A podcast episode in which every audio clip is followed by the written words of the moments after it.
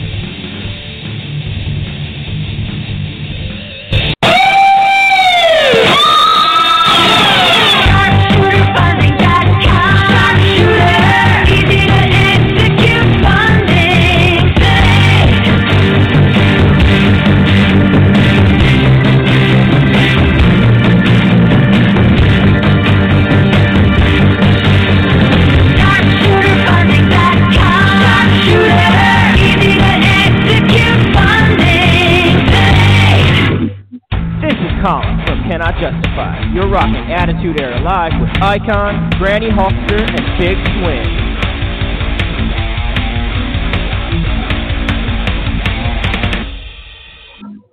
Hey guys. Whoa. Hello. Hey, my bad, I was on mute there. Hey guys, it is another show. It is another Monday, and another big show for us. I know it's kind of old news at this point, but we have.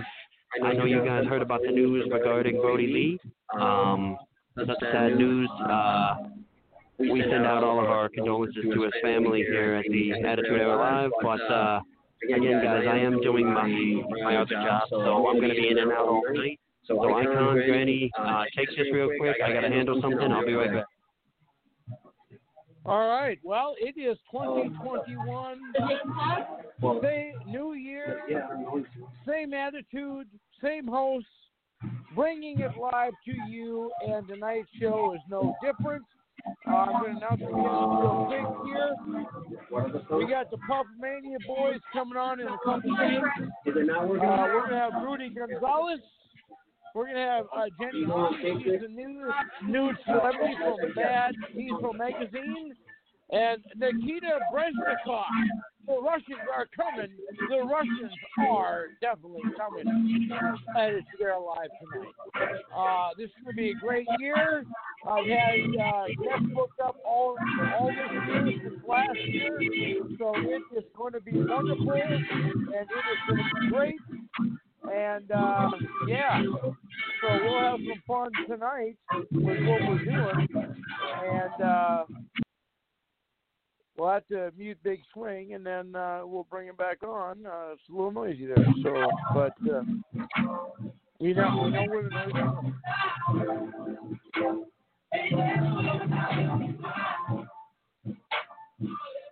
I'm gonna just go ahead and mute him, and then he can chime in and unmute.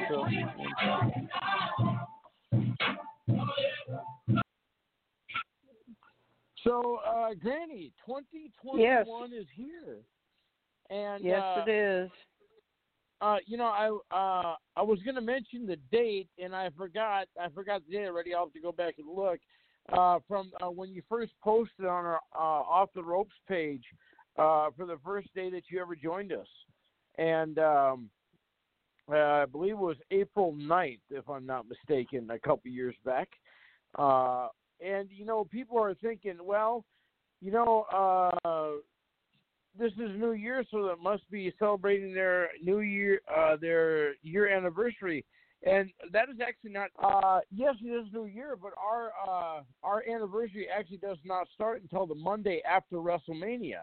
That is when we started doing this together, and like I say, we've had a lot of co-hosts. We've had a lot of people check in and out since then, but Big Swing and I have been here since the beginning, and we added Granny, and we're going to keep entertaining you. And for those of you who don't know, we are not going anywhere. That's right. COVID has not been able to put us down, so we are not going anywhere. That's what we are going to maintain for you. So hopefully the Puff Mania guys will call in shortly, and then we're going to preview what they're doing, their match coming up next weekend, and then we'll get to our guests. So when they call in, we'll bring them on. So, what did you guys think about the way Raw ended last week with the cliffhanger of Alexa Bliss, my dream girl, potentially being set on fire by Randy Orton? I mean, do you think WWE is trying too hard here to be edgy because the ratings are tanking? Or, I mean, do you like this whole storyline with going back to the Firefly Funhouse with, you know, the fire or everything? Or I mean, what do you guys think about what they're doing right now? Well, you got to remember, her name is Alexa Bliss. Her name is not Joan of Arc. I mean, you know, I think it's a little crazy. I think it's a little crazy, but, you know. Well, I don't get it. Of course, nothing that the WWE has done in the last year and a half we have gotten. So, I don't know.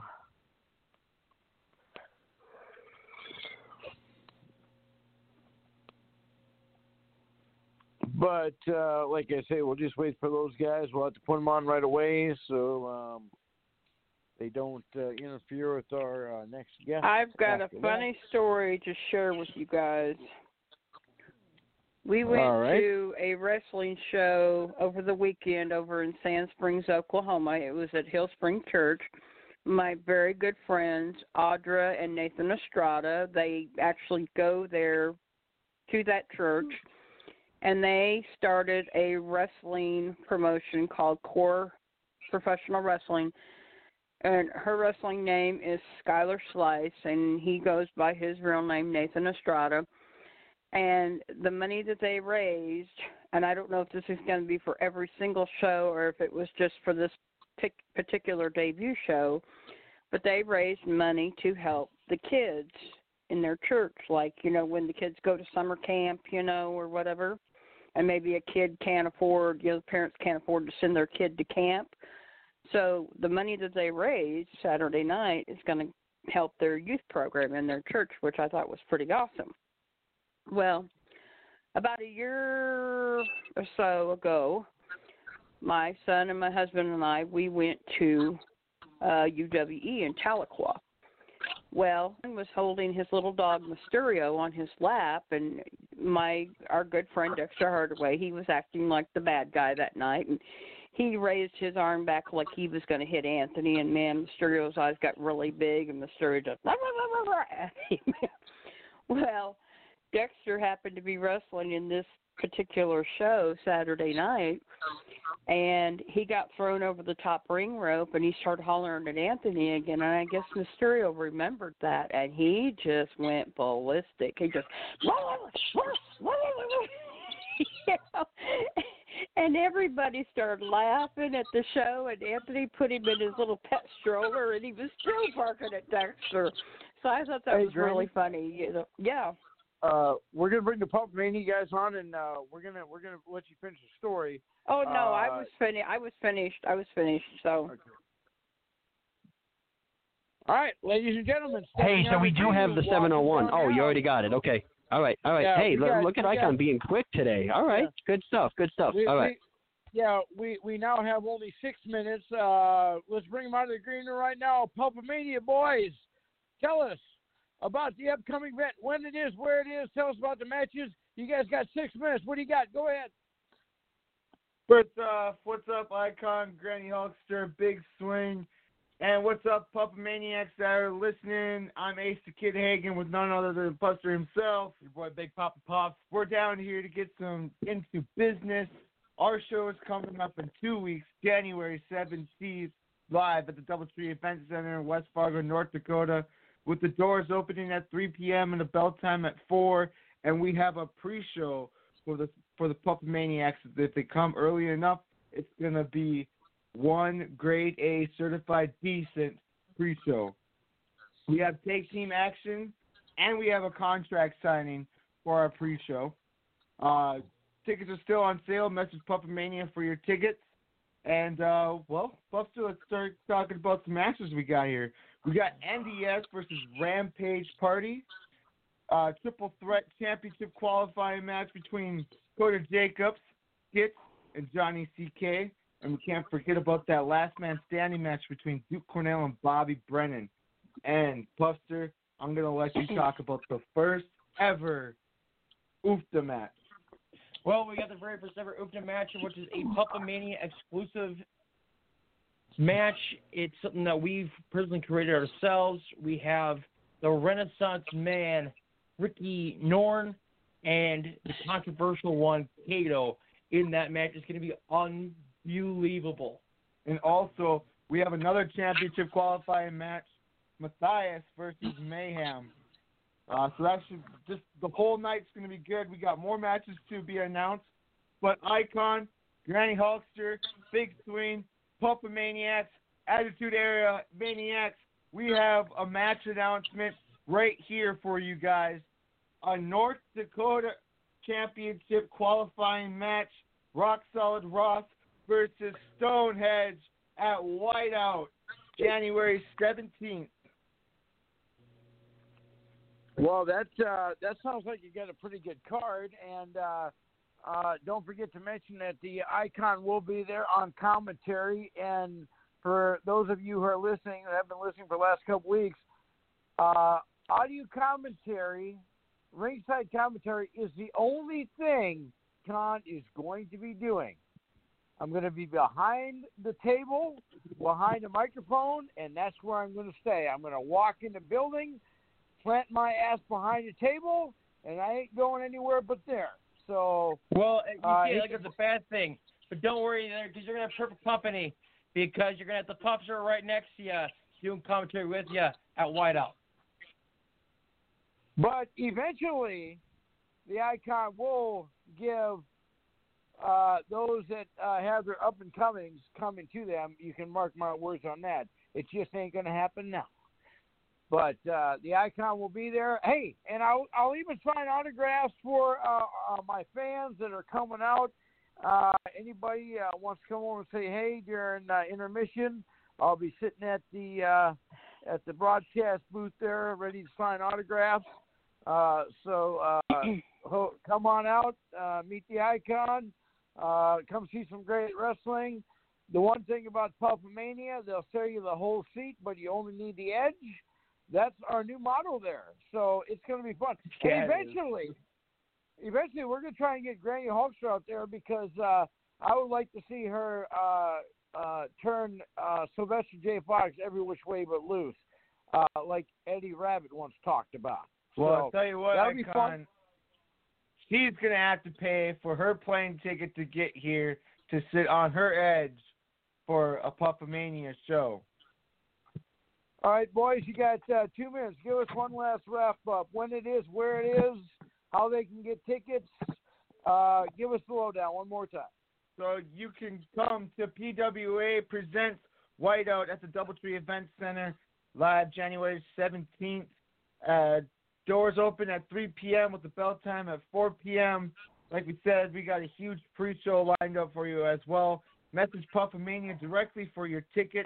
Ringside 15, GA 10, and tables go for 100. They seat up to 6, and I believe they come with a little bottle of bubbly. I believe that's what it is, Buster. And a little day. So with your pinky out, Puppet Maniacs, I'm Ace the Kid Hagen with none other than the Buster himself, your boy Big Papa Puff, and we're talking to you via Attitude Era Live with the Big Swing, Granny Hulkster, and none other than the man himself, the Icon. All right, thanks, guys. We'll get thanks, have you guys. Next week. Next week will be the big final pitch before the big event. So, yeah. So you guys call in next week, and we'll catch you on the flip side. All right, boys? Thank you. Yep, we'll catch you on the flip side. Same Puff time, same Puff channel. Good night. Good night. Go, Puppet Mania, guys. Yeah, Granny, we definitely got to get you down here for that. I'm sure that you'd have some fun with Sylvester J. Fox, as you know he'll. Oh, I know I would. You know, I know I would. You know that he'll come find you. You know he'll oh, yes. Pick you up. I'm sure he would. I'm sure he would. So I'm not too hard to find, Sylvester J. Fox. Yep. All right. Well, it looks like our next guest is on, so I'm going to go ahead and put him on, and then I'm going to introduce him. I'll have some fun. Here we go, ladies and gentlemen. Stepping out of the green room and walking down the aisle, we have the legendary one himself. Ladies and gentlemen, I give you Rudy Gonzalez. Hey, this is Rudy Boy Gonzalez here in San Antonio. You're listening to the Attitude Era Live with the host, the icon, the Big Swing, and Granny Hulkster, brother. Hey, Rudy, how are you, buddy? Thank you for joining us tonight. How are you guys doing? Happy New Year. Hey, Happy New Year to you. We're pretty good. We want to thank you for taking the time out of your schedule to join us. What we're going to do here is if you want to give us a little quick little background about yourself, and then I'll ask you some questions, and we'll do a little round table, and then we'll have some fun. All righty. I've been in wrestling business since 1982, January 2nd, as a matter of fact. I started with Southwest Championship Wrestling here in San Antonio, and I worked for various promotions around the state. I did a few things with WWF and WCW. I've been to Mexico. I ran a place called the Shawn Michaels Wrestling Academy for a couple of years, trained a couple of good guys, well, actually a few good guys. And now I have my own wrestling school, and so here we are. So tell me, were you working for Shawn Michaels before or after the biker shorts? During, as a matter of fact. There are a few days when he walked... Yeah, there are a few days where he walked in and as a matter of, I mean, I'll tell you guys a story if you want to hear it. Sure, go ahead. So one day here he wore these on, you know, these shorts or whatever on Raw or whatever. So one day we're doing body slam class, and we're trying to instruct the guys how to body slam each other and stuff like that, and so one guy almost dropped the other guy on his head, and another guy slipped and whatever, you know, just different things were going on. So Shawn said, okay, Rudy's going to pick me up like he's going to slam me, but I can't slam him because of his back surgery. So Shawn's wearing this Shawn Michaels Wrestling Academy T-shirt with the sleeves cut off, and he's wearing one of those, I think Triple H called them banana huggers. Yeah, one of those biker shorts. And so I scoop him up, and he says, okay, hold me here. And he's posting himself on, you know, while I have him up in his body slam. And he's like, all right, you guys are supposed to do this and this and this, and then this guy's going to do that. And meanwhile, I have my right hand propped up on his, you know, around his head, because I'm going to slam him. And I have my left hand grabbing his junk. Package? His package? Yes. His Hickenbottom? His, yeah. And I was like, what the F am I doing? And he's sitting there talking, and I don't want to move my hands because what do you do? You know, it's so he goes, and then finally he says, it felt like an hour, but it was probably a couple of seconds. So and he's like, all right, put me down. So, man, I put him down. I'm like, what the? And all the students are looking at me like, you know, you just had your hands on Shawn's left, you know. But, yeah, he would wear him every now and then to training. Rudy Gonzalez is our guest here. We got 27 minutes here with Rudy. Now, trust me, you don't know how many female listeners applaud you for being that close to Shawn Michaels. It's nothing. So here's what we're going to do. I'm going to ask you a few questions, then we'll go to Granny. Then if Big Swing can chime in, he's doing triple duty tonight, so he may or may not join us. But so now you were with the WWF and the WCW. Which one were you with the longest? It might have been WWF. I was doing. They were bringing me in for enhancement stuff. And that lasted about, I want to say about 3 years, maybe 4 years.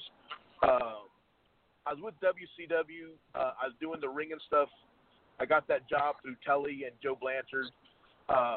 And so I was probably there for maybe 2 years or so.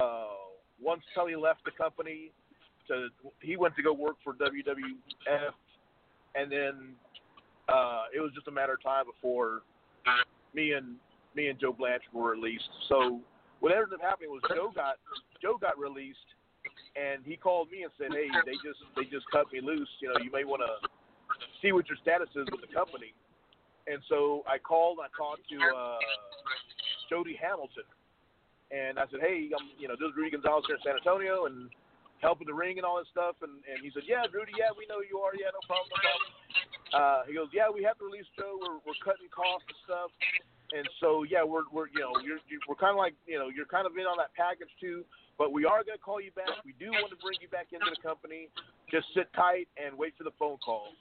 And I said, "Oh, okay, no problem." And I hung up, and you're still waiting for the call? I said, yes, I am.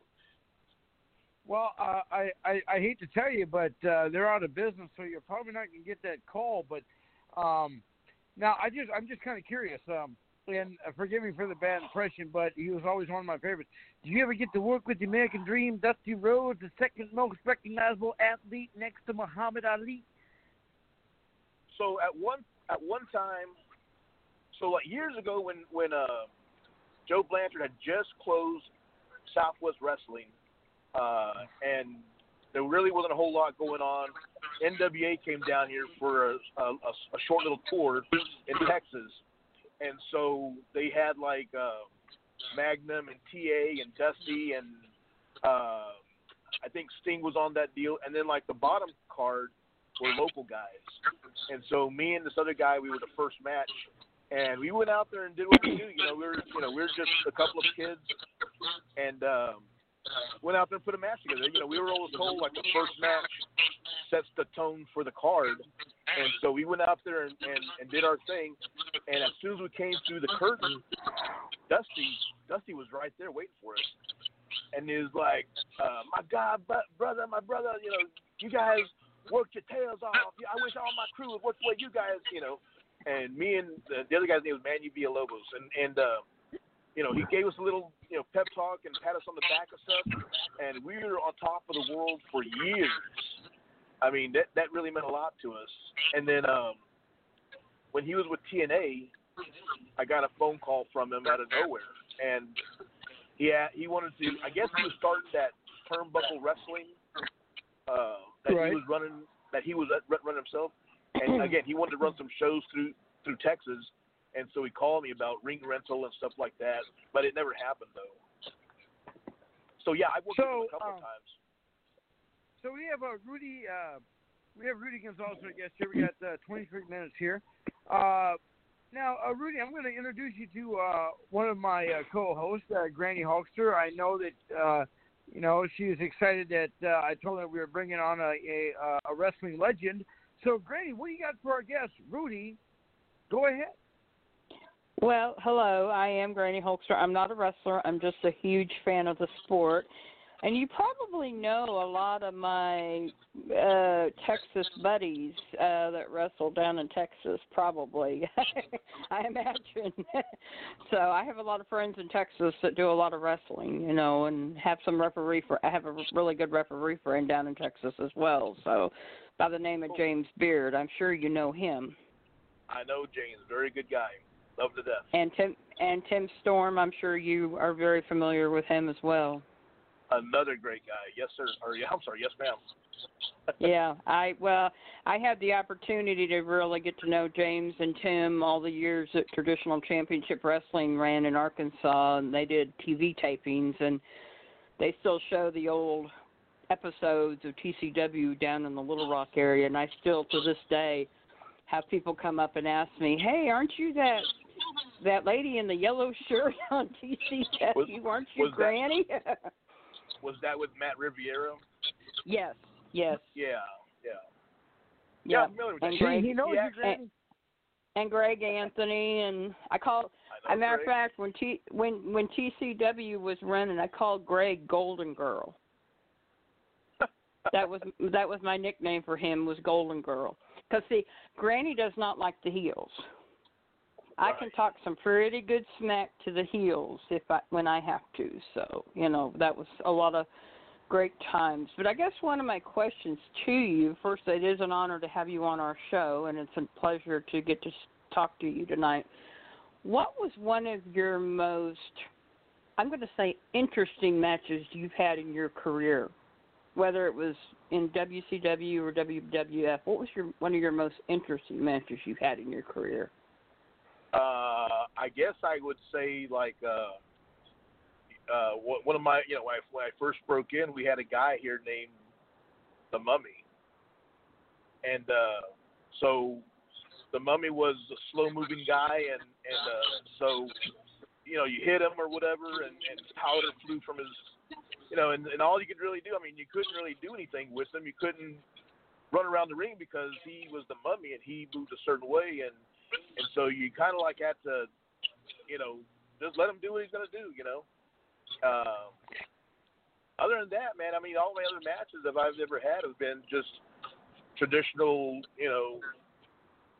I'm gonna pull your hair, that type of stuff, And you mentioned The Mummy. Garth Brooks had a song about him a couple years back called "Completely Wrapped Up in You." I've heard it. Rudy Gonzalez, our guest here. We got 20 minutes here with Rudy. So now you have your own wrestling school. Let's kind of channel that a little bit because I told you we'd be able to talk about that. If someone wanted to get trained at your school, what would they have to do, and what kind of report card do they have to bring to get into your school? So I know. The proper way, I guess, would be to look for guys that look a certain way and athletic background and that type of stuff, and that really is but nowadays, it's like when Brian Kendrick and Brian Danielson walked into Shawn's school, we never even thought they would still be around 20 years later, So all I ask guys, if they want to be, if they want to learn, if they want to be pro wrestlers or whatever, all I ask them is come in and work hard. So I guess the main checkbox is just come in with heart and passion and just train. Just, I don't care if you're too big. There's no such thing as being too big, too small, just come in. And if this is what you really want to do, then come in and just put everything into it. And who knows? I don't make any guarantees to nobody, but you never know. It's just a whole different world now than when I started wrestling. So now, go ahead. When someone I didn't mean to interrupt you, but when someone comes into your school, there's always going to be that one guy or two guys that think, well, hey, this is all just this and that, and I can do that, and all you got to do is learn how to do this and do that. And, they come in with a head of steam and they come in with an ego. What do you have to do to shut that down, or do you not shut it down? Do you embrace it? I have never kicked a guy out of my gym, but I have had guys leave. Simply, back in the day, they got you in the ring, they blew you up, and they beat you up, and then you said, to hell with this, and you left. So I kind of do the same way, except I let you figure out that you weren't cut out for it. I don't touch none of the guys. I don't touch them. I just make them do squats, push-ups, punches, rolls, all the ring stuff, and they figure out on their own, this isn't what I thought it was, and they kind of like inch their way to the door and they leave on their own. I've never kicked a guy out of the gym at all, and I've had some guys that, you know, I was in desert, I was in Grenada, I was in Fallujah, I'm used to sweat, I'm used to all the hard work, and then after 30 minutes later they're sitting there throwing up by the trash can. So I run training like it was meant to be. I mean, I put the guys through the grind, and I push them as much as I can. You know, I'm not the Sarge like at the power plant at WCW. I want guys to work and to perform hard stuff, and they figure it out on their own. They figure it out. So in a way, you're not. We have Rudy Gonzalez, so I guess here we got 60 minutes. So in a way, you're not like Buzz Sawyer, who'll just break a couple bones and take their money and then send them on their way. No, man, you'll get sued now if you do that. Yeah. And then they'll post it on social media, and you're done. You'll be done after one class. You can't do that no more. Now, what is your favorite thing about running the wrestling school? Is it the fact that you get guys to get into the WWE and then you see them on TV every week, and or is it just being able to work guys and get them into the business?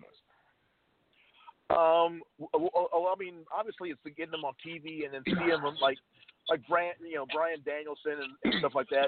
Seeing them go from the humble beginnings and then making it to the big stage, like they're doing, but also just seeing guys come in. They have no idea what to expect. They have no idea what's in store for them. And then you see them progress, and you see them catching on, and you see them learning not just the in-ring stuff, but they get the attitude and the psychology down, and seeing them blossom in that way. I think I get more out of that than anything else. Now, I'm going to ask this question. We're not going to touch too much on it because it's pretty depressing. But what has COVID? How has that impacted your school? It hasn't. In all honesty, it hasn't. When COVID hit here in Texas, the middle of March, everybody started freaking out and shutting stuff down or whatever, and making up these rules. You can't have more than 10 people in the building and stuff like that. Well, I had two guys, that one from North Carolina and one from West Texas, that just moved down here to start training in April. I mean, they relocated, they paid their fees, they're now stuck in a 1-year lease at their apartment, and I mean, so what am I going to tell them? So I pulled them into the gym and I said, "Look, guys, this is what we're doing here in San Antonio. We can get around that, but I need, if you guys don't want to train, that's fine. But if you want to, we can get around all the stuff. We just have to be very careful." And so what we do is we like, you don't have to do this. I left the gym early, but after training or the day, before training, we sanitize the ring, spray everything down, wipe everything down. I make the guys take breaks to wash their hands or whatever they got to do. But when they walk into the building, they get their temperatures taken. So when COVID hit, I had about 20 guys in that I was training. And yes, some guys were like, "Well, I don't want to get sick, so I'm not going to show up." And that, I totally got that, and I was fine with that, and whatever. But we never stopped training, man. We just kept going. I still do. I don't do shows. I haven't done a wrestling show since last March, but I help out with other guys that do shows, and I keep a bottle of sanitizer with me. All my guys get a bottle of sanitizer to use whenever they need, but I keep a bottle of sanitizer with me. I go to the restrooms at the events, and I wash my hands and stuff like that. I mean, we haven't stopped anything since it's I haven't anyway. You mentioned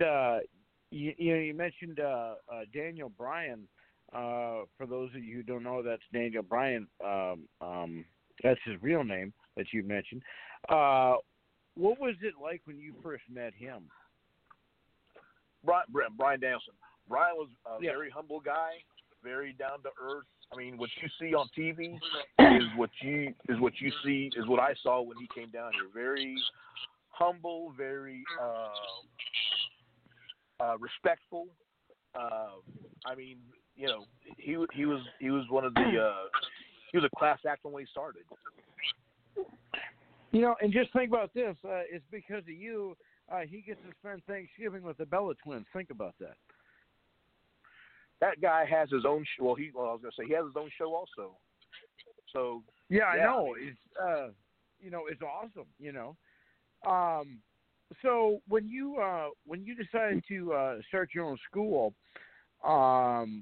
did you you have to give Shawn a notice, or did you just say I'm going to wrap it up here in a couple weeks and go start my own, or do you guys have a mutual split, or how'd that end up for you? So what happened was Shawn resigned his contract in January of 2001. So he walks in the gym one day in January and he says, "Hey, I just resigned my deal with Vince." And I'm like, "Hey, that's great. I'm happy for you." He goes, "Yeah, so I'm going to be shutting down,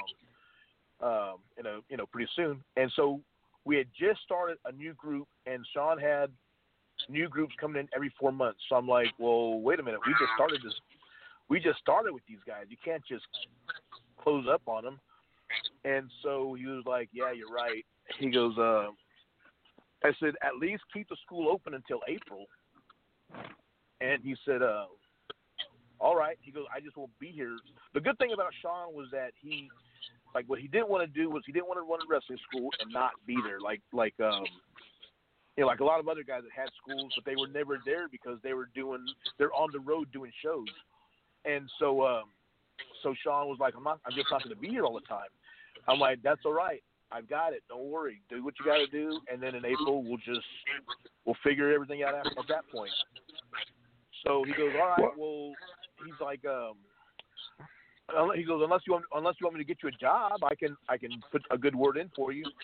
And I said, I thought about it, and I said, no, I'll why don't I just keep the school? I just keep it. And he said, is that what you want? And I was like, sure. I enjoyed what I was doing. I was like, sure. Yes, I'd like that. And so he said, all right. So April 9th of 2001 was the last training day for the Shawn Michaels Wrestling Academy, or actually April 8th. And then April 9th, he said, all you got to do is just change your name. It's yours. And he gave him the keys to the building, and that was it. I didn't pay him for it. There was no signing of papers. That was it. It was that easy. That's awesome. Rudy Gonzalez, I guess. Well, hey, at least on the way out for your split, at least he didn't throw you through a plate-glass window anyway. We were on the second floor, so that would have been a heck of a fall. Yeah. For all of you who don't know what I mean there, that's how he got rid of his tag team partner, Marty Jannetty. So, if any of our listeners out there wanted to join your school, tell us how they can do it, and also let us know how our fans can find you. You got Facebook, you got Instagram, you got YouTube, a Twitter, a Twitch, a GoFundMe, a YouTube. What do you got? I have all of that. I even have a fans only. No, I'm kidding. Facebook is Rudy Boy Gonzalez, and for me, and Texas Wrestling Academy, and that's on Twitter, TX Pro Wrestling for Twitter. Instagram is Texas Wrestling Academy, and then I have an Instagram for my promotion, Texas Wrestling Entertainment. Email, Texas Wrestling Academy _SA, like San Antonio, at yahoo.com. And if anybody wants to text me, just call me or whatever, 210-326-1520. Awesome. And then I don't know if you're able to do it, but if you might be able to send us a few autographs for our listeners. I'll send you an address. Maybe you can see what you can do for us on that.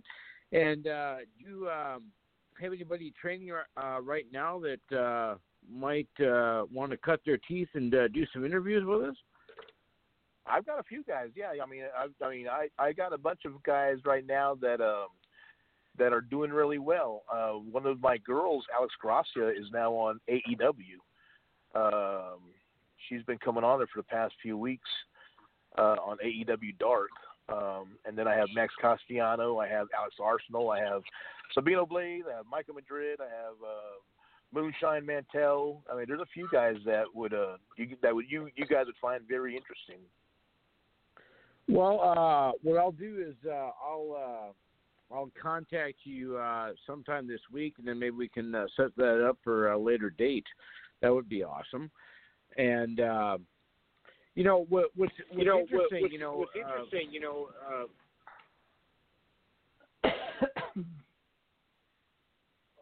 Go ahead. I didn't say anything. Oh, well, I just heard my voice. What am I interviewing myself? I don't know what's going on. I hear an echo. Yeah.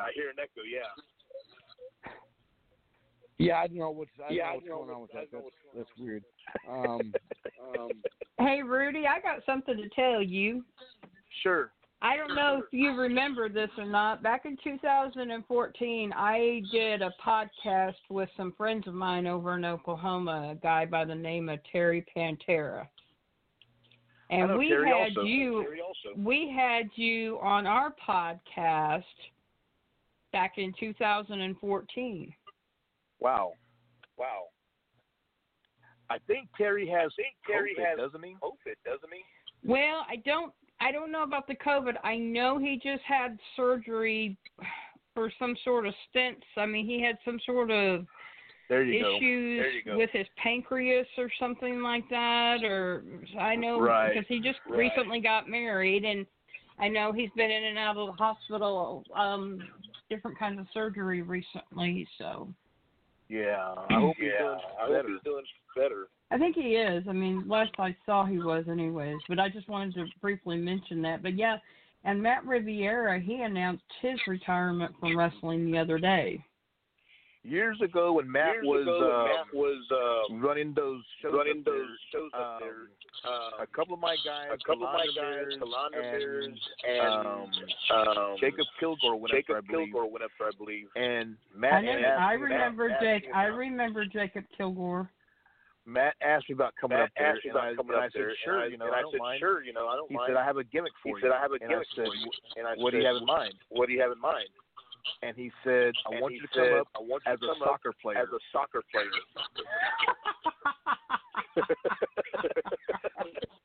Well, see, when TCW was running, I have one original Granny shirt. I said, what you going to do when Granny Hester goes crazy on you? And then my friend that made me that shirt, she made me one when TCW was run. It said Granny Hulkster, Queen of TCW. Well, then when Matt started the storyline of the Empire, you know, and everything, he says, oh, you can be queen of my empire. And I said, I am not going to be queen of your empire, Matthew. So get over it.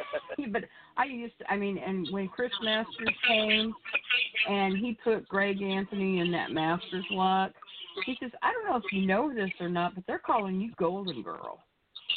And the very last show that TCW did, Tommy Dreamer was there, and he was part of an 8-man elimination tag team match with Americo, Scott Phoenix, and King Shane Williams against the Empire.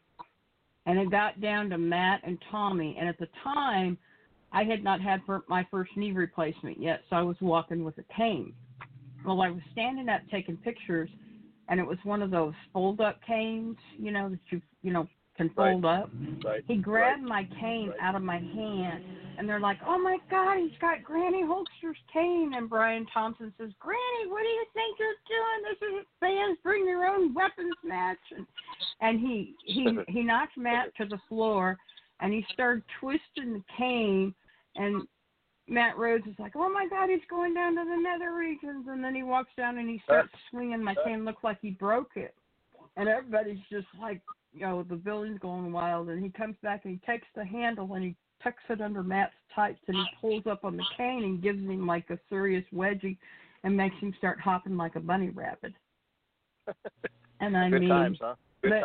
Oh yeah. I mean, I miss those guys. And of course, for a while, Matt was doing that CWA down like in the Maumelle area, you know, North Little Rock area, you know, and they did a few shows, and we went to a couple different shows when they went to Hot Springs, but most of them were on Maumelle down by North Little Rock, and right. So I was glad to get to see them all again, but.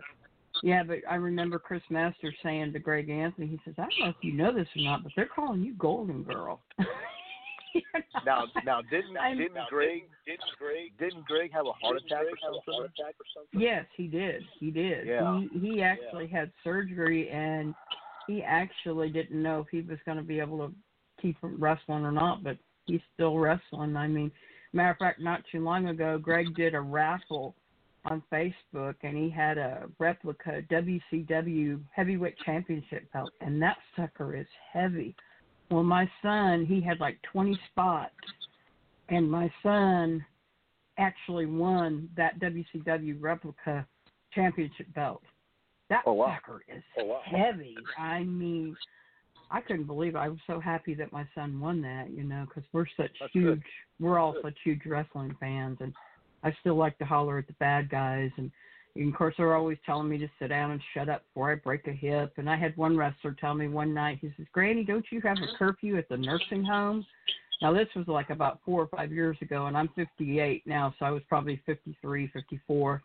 And I grabbed my keys out of my purse, and I doubled my fist up in his face. I said, baby, I don't need no curfew. I got keys to the building. And he ran off screaming. Good stuff. Rudy Gonzalez, I'll tell you what, Rudy. I do appreciate you taking time out to join us. Hopefully, we can have you on in the future because we have more questions we want to get to. It's just that we ran out of time. We would like to have you back on again. Anytime, guys. I really do appreciate the time you've given me.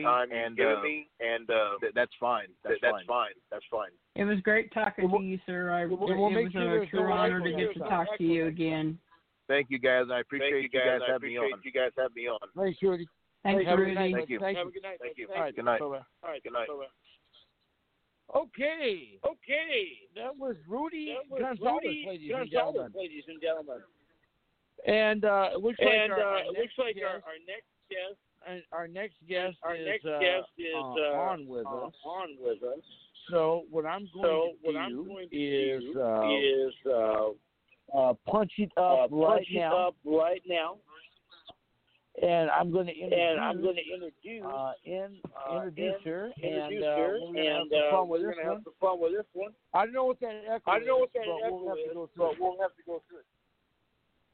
But, ladies and gentlemen, walking down the aisle. He is the hottest new model in the history of Bad Diesel magazine. Ladies and gentlemen, I give you the lovely, the vivacious Jenny. Hey, this is Jenny Ann. You're listening to the Attitude Era Live with the icon, the swing, and Jenny Holster. Hey, Jenny, how are you? I'm doing great. How about you guys? Doing good. We got a little bit of an echo here. I don't know what that is. How do I fix that? So we have Jenny. We have 30 minutes here with Jenny. So we're gonna get right to this. So you opposed, I believe, the November issue of Bad Diesel magazine. Is that correct? Yes, I did. That's right. So now, when you found out that you were going to be in the magazine, did they call you, or did you have to audition, or did you send in pictures, or how did you get hooked up with magazine? Well, actually, I entered a contest. I belong to some private groups online, and they were looking for models from that group for a group issue for December, January. And I was part of a collage. I didn't win, but it was just fun to be a part of it. And then I met the guy that runs the magazine and his wife. He called me and said that they were interested in meeting me if I would want to. So I was like, sure. And I met them, and they thought I was a lot younger. That was kind of funny. And met and talked with them talked about their magazine and promoting events and whatnot, and things were kind of up in the air being coronavirus. But we thought we'd give it a try, and a spot opened up for the magazine all of a sudden, and boom, I was in the November issue, which I was really excited about. Now, for our fans that don't know, there's two different versions of the magazine. There's the version that you'll see out on the magazine rack, and then you'll see the other version that is behind the till, per se. So now, when you were picked to be in this magazine, did they let you know? Well. You're going to be nude. How did that come about? Well, I kind of had an idea anyways from the previous contest, because I was asked to submit scantily clad and like a nude or a topless. So I did that. And Bad Diesel is the one that's more of a PG version. And then the other one is Unidize. That's more of an R-rated version, if you will. They're both pretty hot. I'm going to let our friends know, starting right now until the beginning of our show next week, if you go to our Off the Ropes page on Facebook and you like our page, we are going to select a few people that like our page to win some autographs from Jenny Ann. Now, you know, I was always told never ask a gal how old they are. But I'm just kind of curious if you'd be willing to reveal that, because you definitely do not look your age at all in these magazines. Well, thank you. I don't care. I just turned 49 in October, actually, which is really awesome. So now, when you found out that you were picked, you said there was how many that tried out, and you got picked out of how many different gals? Well, there was quite a few. They're all gorgeous, but like I said, I was part of the collage. There was probably about maybe like 30-some girls in the collage, and there was a Miss December and a Miss January. It was a double issue. So, if I'm thinking of a collage, so it's like your picture with 29 other gals. So right. What I can picture is the editor of the magazine with a magnifying glass, kind of like going over every single. Oh, the gal I want right there, and then he came to your picture. Is that what he told you, or did he just say you're just so dang beautiful I couldn't pass you up? You know. I'm not sure. I'd like to go with that latter version rather than somebody looking at me under a magnifying glass or a microscope. But it was very humbling and very cool that that he called me. I had no clue. I just thought, well, this will be fun. Let's give this a try. So when you found out that you were picked, how long after that did the photo shoot happen?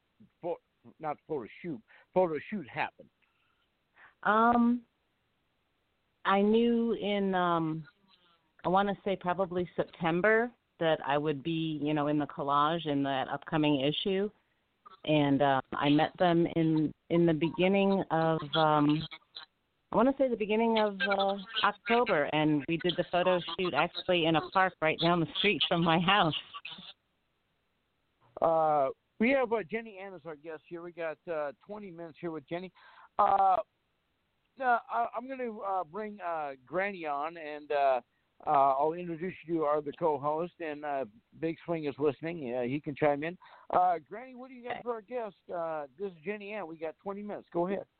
Well, you're handling this interview quite well, Icon, so I'm just going to let you continue. I'm just really enjoying listening to the interview. It's awesome to have her on tonight with us, by the way. Well, thanks, Granny. Okay. Well, I guess, Jenny, I guess I get to monopolize your time, I guess. That's so, not so terrible. So, now, did you get to pick where your photo shoot was? Or did you suggest, or do they say, well, you know, they had asked me, actually. They asked me. They said, is there a park or something near your area? Because it's about an hour and a half from my house to their house. So we met at the restaurant that we had met at originally, the photographer and him and me. And I put in a park that's not very far from my house in my GPS, and I had them follow me. But believe it or not, I drive like a granny, and I lost them, so I had to wait for them. But we found it, and it was kind of crowded, but not too crowded. But it was hotter than heck that day. I swear it was like 99 in the shade, and I was dripping wet with sweat. It was fun, though, but we had to, keep a lookout. so being nude that day wasn't a big problem because it was a hot day. Exactly. Kind of like that old song says, watching the sun bake all those tourists covered in oil, something like that. Yes, yes. So now you mentioned that you had them follow you to this location and you lost them, and you were like waiting to think, oh shoot, I just lost the editor of the magazine. Now what is he just going to turn around and leave now because any flashback on that? Or, no, well, I wasn't real concerned because I did have his phone number, and I called him and I kind of directed him, and then I waited at the entrance to the park so that I wasn't like in there going, okay, now where is he? So it worked out okay. How long did the photo shoot go? I keep saying shoot. See, I lost 9 teeth before COVID, so I kind of got a little bit less because I have no upper teeth, but. How long was the photo shoot? It was probably about like an hour and a half or so, maybe a little less. We had a couple of different locations that we did in the park, like we were on the boardwalk. I was in a tree. We were on a path. So it was just you, the editor, and the photographer, or. Yeah. Was there like a light crew and oh no, it wasn't anything that exotic. It was a couple of good cameras and just the photographer and the editor of the magazine and myself. When you decided to pick this location near your place, did you think, well, I know this great place in Cabo San Lucas you could fly me to? No, actually, I just. It was very impromptu because I didn't know what we were going to do, and my place is kind of small, and I didn't want to just be like, well, hey, do you want to do it in my, where I live? So, plus I'm a little bit of an exhibitionist, so it's kind of fun being in the park. Now, we have Jenny Ann as our guest here. We got 16 minutes here with Jenny. So now, when you're doing the photo shoot, did they have to close out the park so like tourists couldn't come by and check you out, stuff like that, or was it just like let it buck? Well, we were just kind of like we were being mindful because sometimes there were people on the path with with their kids and stuff because it was a gorgeous day outside. So so long as there was nobody around, you know. And then, like, the one guy, the editor, he would go down a little bit, you know, and kind of like, you know, tell people, can you hang on for a few minutes, you know, and they'll give me and the photographer a few minutes to do a shot or three and then, you know, move on. So did you have any worries about passers-by or like someone might like sneak up or like someone might be on like the hilltop? Take the picture? No, the only thing I was worried about is I didn't want anybody to call the cops, that's all. Well, no, why would they call? I didn't have a problem with it. Well, you know, and I'm not just saying this, but you know, I've seen the layout. I've seen how beautiful you are, and we are friends, I hope. Yes.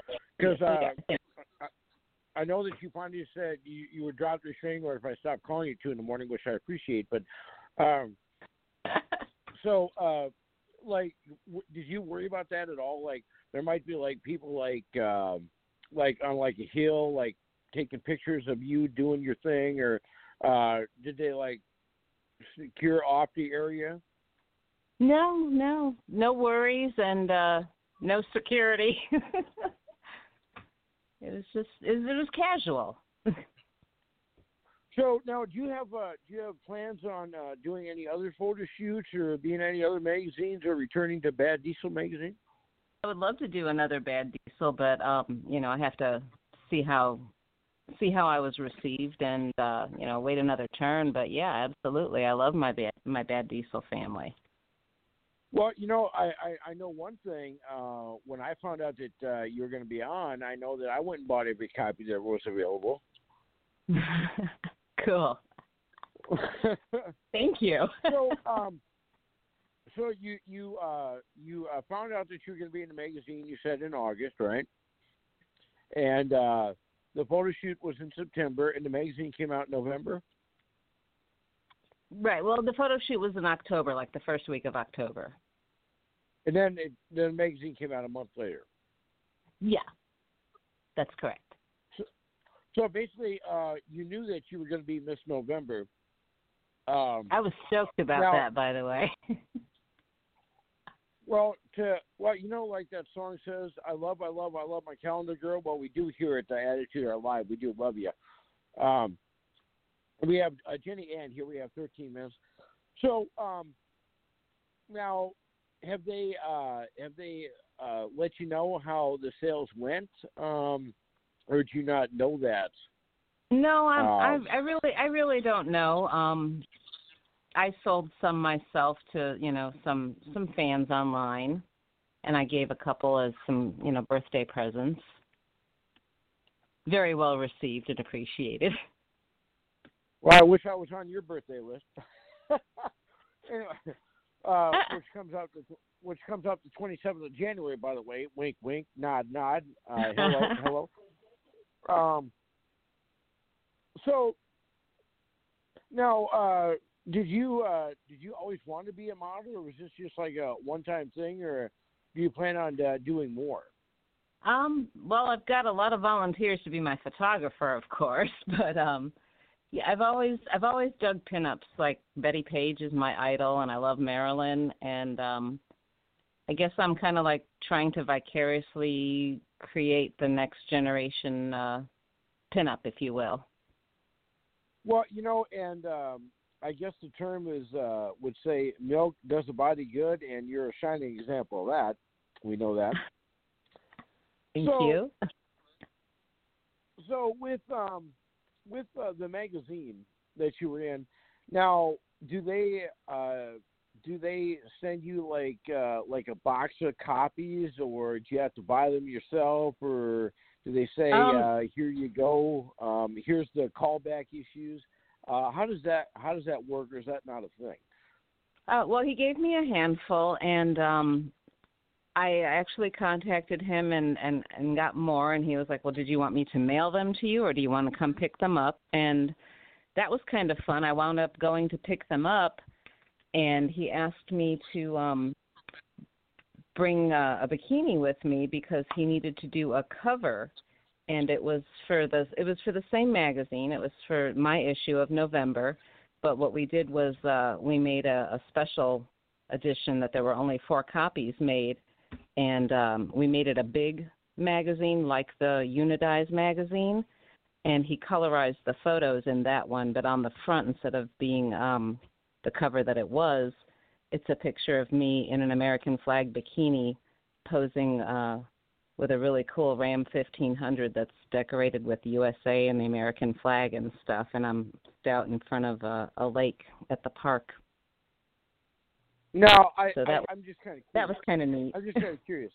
Now, when he asked you to bring the bikini, did you know that he was going to take more pictures? And you say, sure, I'll pose for more pictures, but you got to let me drive that car. Well, actually, he had asked before, beforehand, if I could do that, if I could bring the bikini. He told me about his brothers entering his truck in this car show, and that they had wanted to do that if I wouldn't mind doing it. And I said, oh, I don't mind. I think that would be fun. That's awesome. So we had the lunch, made sure my tank was full. It was great. So if you were to appear in any magazines in the future, is there any magazine that you really want to appear in that would would make your career? Well, oh my God, Playboy. But that wouldn't happen. The thing is Playboy still in business? I mean, I know the last year I subscribed, and yes, I'll admit I just subscribed. This is when they decided to go away from the basically the nudity. They turned it kind of like more of a Maxwell magazine. Now, I could see I'm out of the list. Well, yeah, I mean, I could see in Playboy, but I'll tell you what would be really cool if if you could be in something like Maxwell magazine or Easy Rider. Now that'd be really cool to see you on the back of a Harley. I love to be on the back. Just driving up and down Sturgis, flashing people. That would be fun. Yeah. Jenny is our guest here. We have about 9 minutes here left with Jenny. So with all this cool stuff going on, and after you were on the magazine, did you get a lot of calls from old high school friends or people you haven't heard from, relatives that wanted a loan, stuff like that? No, actually, not too many people know about it, but funny but true story, the PG version, I did send one of those to my dad with his Christmas card. Really? I did. I did. And I autographed it. I'm just kind of curious. What was did he call you and say, what the is this? Or no. I told him that I had a photo shoot and stuff, and he was actually very excited for me. So I told him that I would send him a magazine, and then I got the magazines, and I didn't send it, right away. And then when I talked to him, he was like, hey, are you going to send me that magazine? And I was like, oh, yeah, I will, Daddy, no problem. So, I sent it to him, and I said, I really hope that you're proud of me because I'm proud of my magazine. And he thought that it was great. He's like, I've seen you in shorts and a tank top. Don't worry about it. So, I didn't tell him about the other magazine, but, Oh, I said, you didn't tell him about the nudity part. Okay, because that was right, kind of awkward, right. Yeah, but, yeah, But the PG was cool. Well, yeah, but let me ask you this. Say that, someone that knew you, in your old neighborhood that's, knows your parents, say, hey, did you know your daughter was nude in this magazine? And two-part question. One, what would they say? And then two, would you say, no, she wasn't. I got the magazine right here. She was in a bikini. Well, I wouldn't have to worry about anybody from my old neighborhood because my dad lived way away from where we grew up, so that's all fine and well. But that would be comical. I mean, would be really cool though. It's if someone. Let me ask you this. If this happened, we have Jenny Ann here. We got about 5 minutes. Now let me ask you this. you know, with the popularity of the magazine, has anybody came up to you and say, hey, I saw you in this magazine, or has that happened, or like someone like if you're in a restaurant, someone might recognize you and ask you if that was you, or has that happened? No, it hasn't, but I do get recognition. And I'm not quite sure why. Maybe it's because, you know, I was their bank teller or something in a past life, or. But, you know, I think that'd be really cool. It's like, you know, and people accuse me of having an ego, and I know you don't have an ego because you're friends with me. But now, you know, and I'm sure you were popular in high school and everything. But would it ever?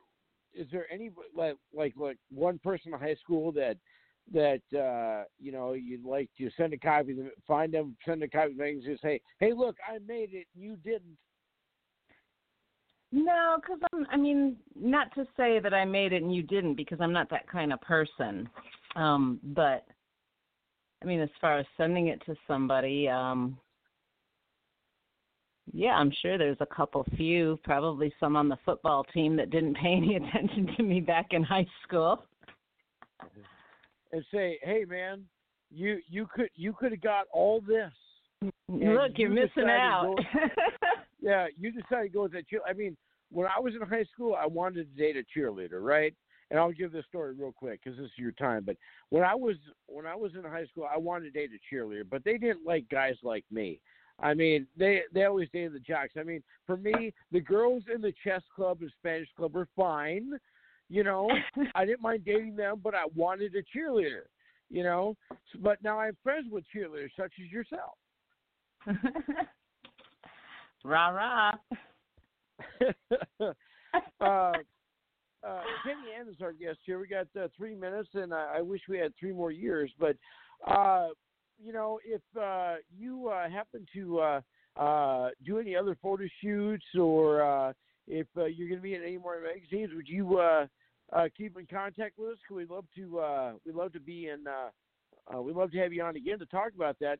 And real quick here, if our friends wanted to check you out and see what you look like, because you're beautiful, you got a Facebook, you got an Instagram, you got a YouTube, you got a Twitter, you got a Twitch, you got a GoFundMe. What do you got? Actually, I'm only on Facebook. You can find me on Facebook. It's Jenny Ann, JennyAnne. So you don't have no Instagram? I don't have any other platforms, honest to goodness. But I do have just shy of 2,000 followers.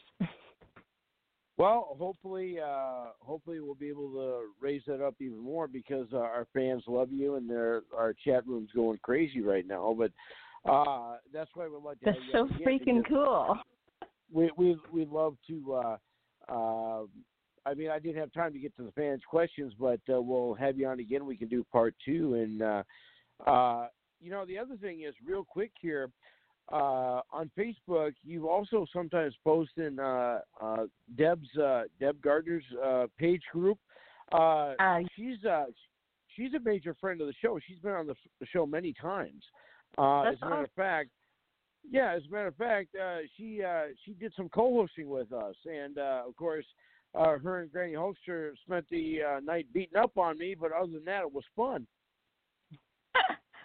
That was where they found me again for the contest.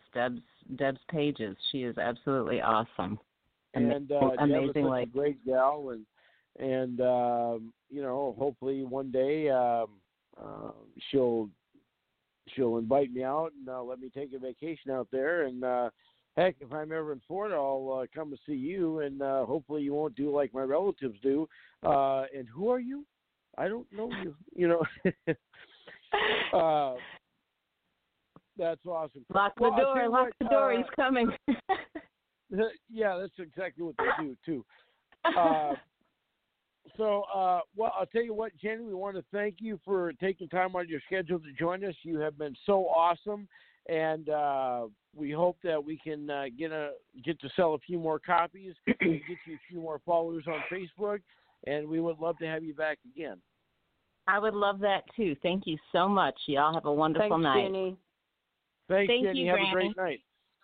Thank you. Thank you so much, Big Swingy. Y'all take care. Jenny Ann, ladies and gentlemen, what a lovely gal she is. Well, hey, Granny, you remember Deb Gardner, right? Yeah, I do. Yeah, she looks like her next guest is ready to go, so we're just going to go right in with this. Real quick here. Hold on a second.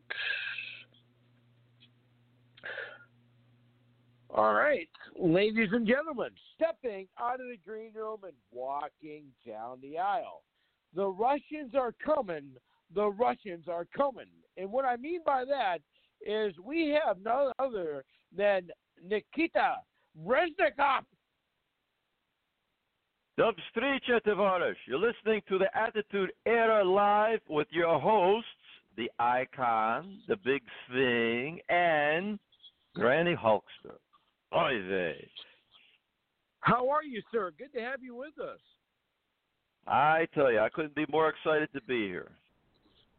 So, did you pour a couple shots of vodka before you came on with us?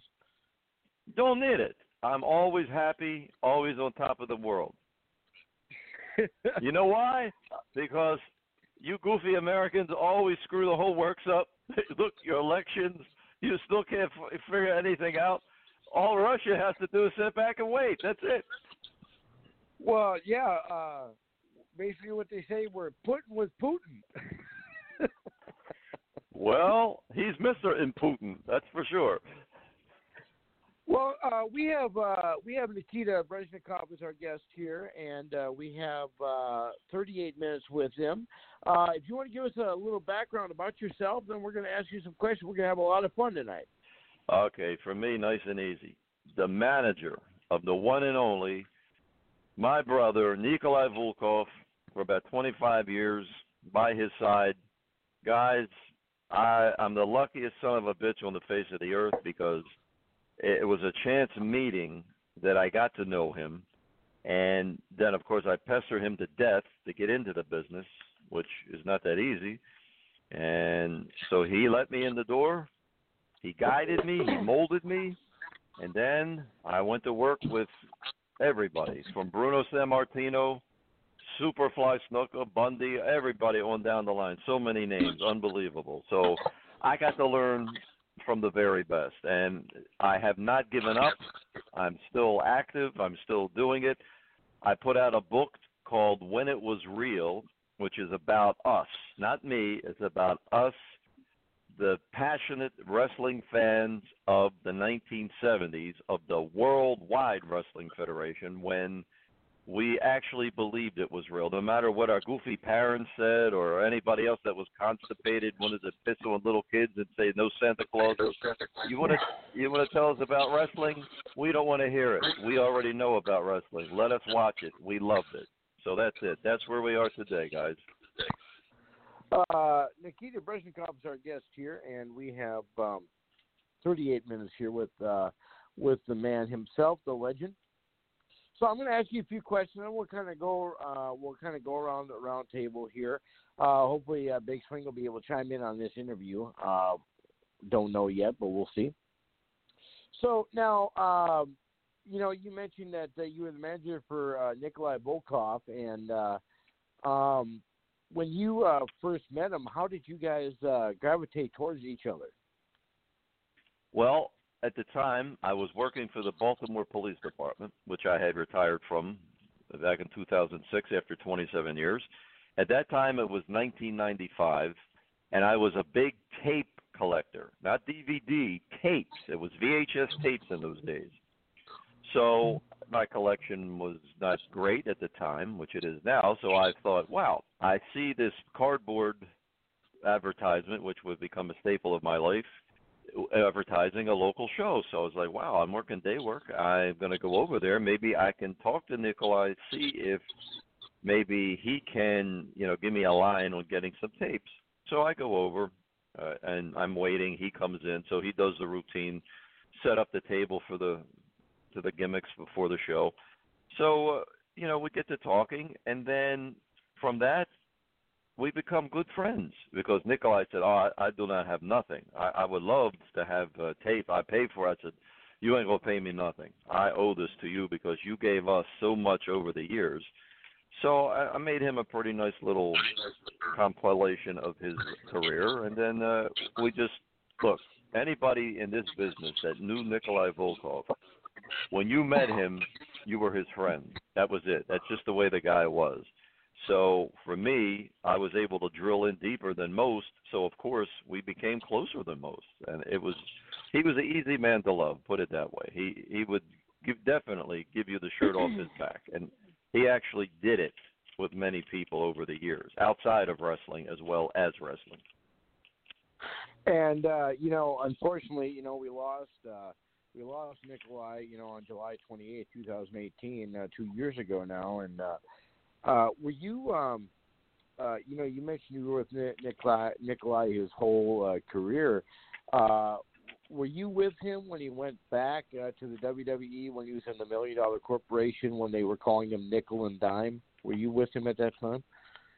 Yeah, no, I wasn't with him his entire career because when he arrived in 1970, I was only like 12 years old, and he was only 19.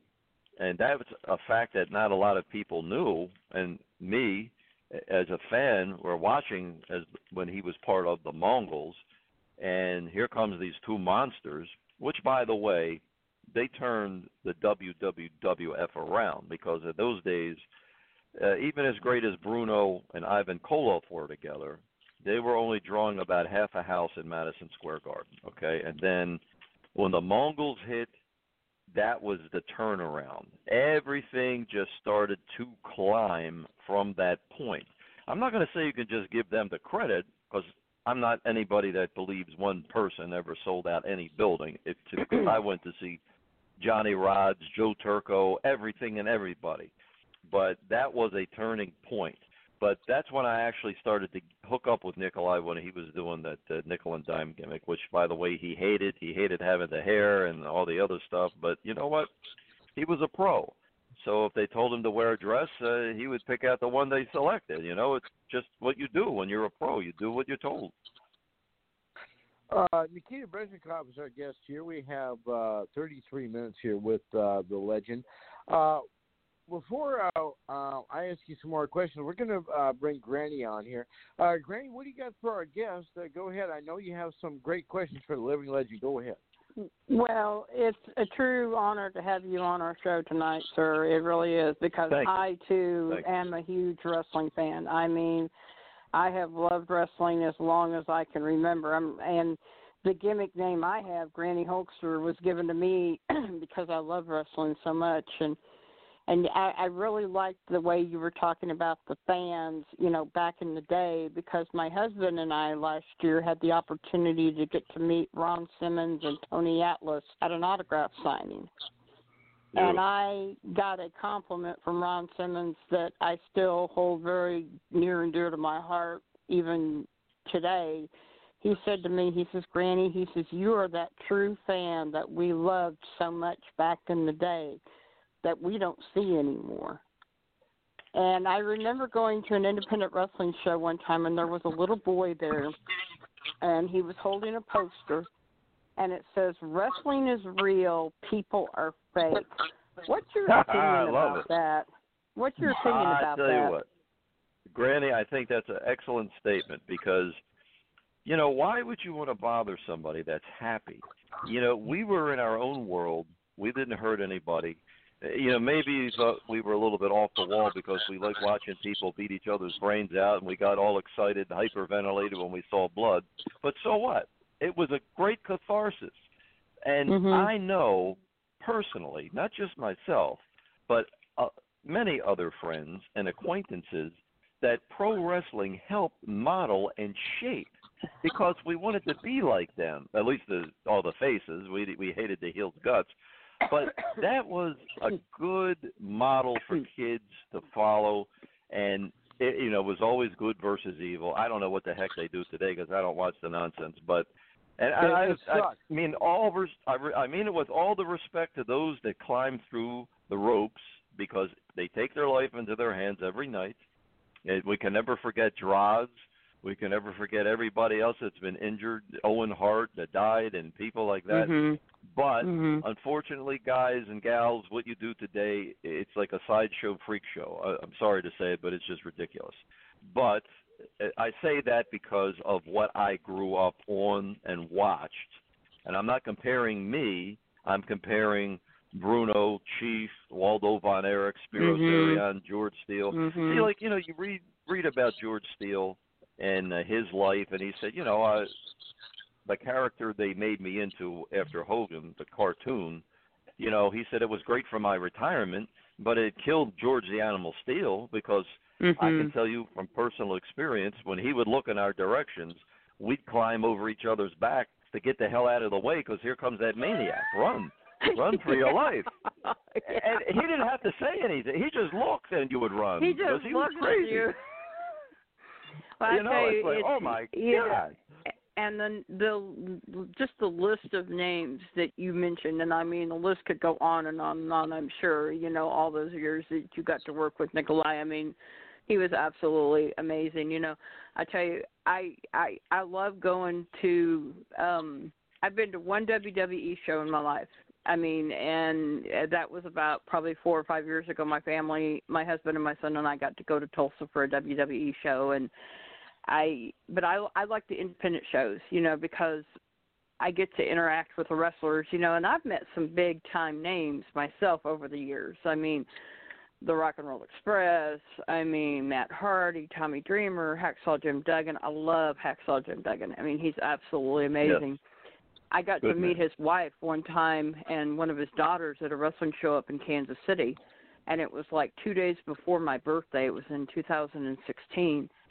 And I was talking to Deborah, and I said, you know, I said, it's just been an honor and a pleasure to get to meet you. She says, Granny, she says, the honor and pleasure is mine, because she says, I feel like I know you, because every time Jim comes home from a show that he's been at, that he's worked, that you've been at, all he talks about is Granny, because I love giving the heels grief.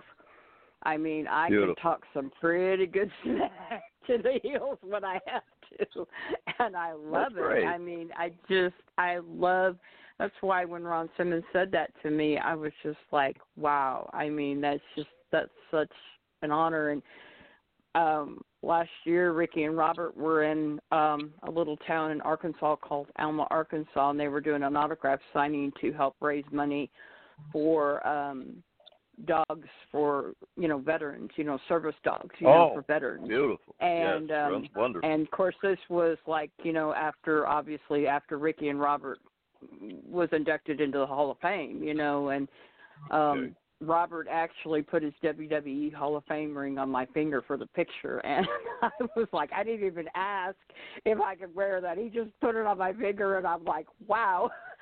Yes, I was marking out. I'll admit it, I was marking out, because I was like, wow, this is just a true honor. And I remember getting to meet AJ Styles. I remember getting to meet AJ Styles one time at a NWA show in Benton, Arkansas, and for NWA Summer Clash, and after the show we got our picture with him. He says, Granny, don't you want to go watch the fireworks?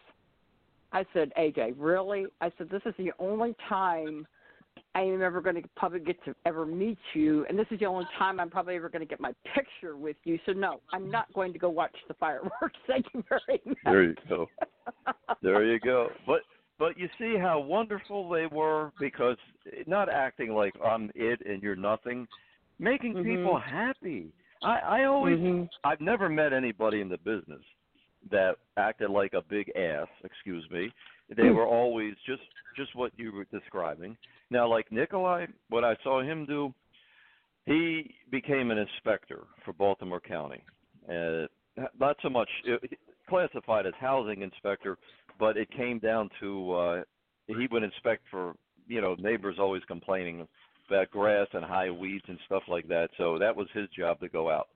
So one time he tells me, he said, this poor old lady, she's in her 80s. They say, you'll have high grass. And she said, "Sir, I cannot cut it. I have no body. I can't push the lawnmower." Yeah, I could not give her no bullshit $500 citation. I go and cut the grass. And he did it. And that's the kind of guy he was. And that was nothing to do with his celebrity or the woman bought a picture or anything like that. She didn't know from wrestling. But he did it because he was a great guy. And that's just everybody in the business. You know, I don't know about today. I hope that they're not big-headed or anything like that, because I tell you, there is a lot more exposure today. I'll give them that. They really do touch everything globally. Of course, I don't think it means as much as it did to us in our little circle that we had of adoration for them, but they are recognized on a wider, larger stage today, without a doubt. Mm-hmm, mm-hmm.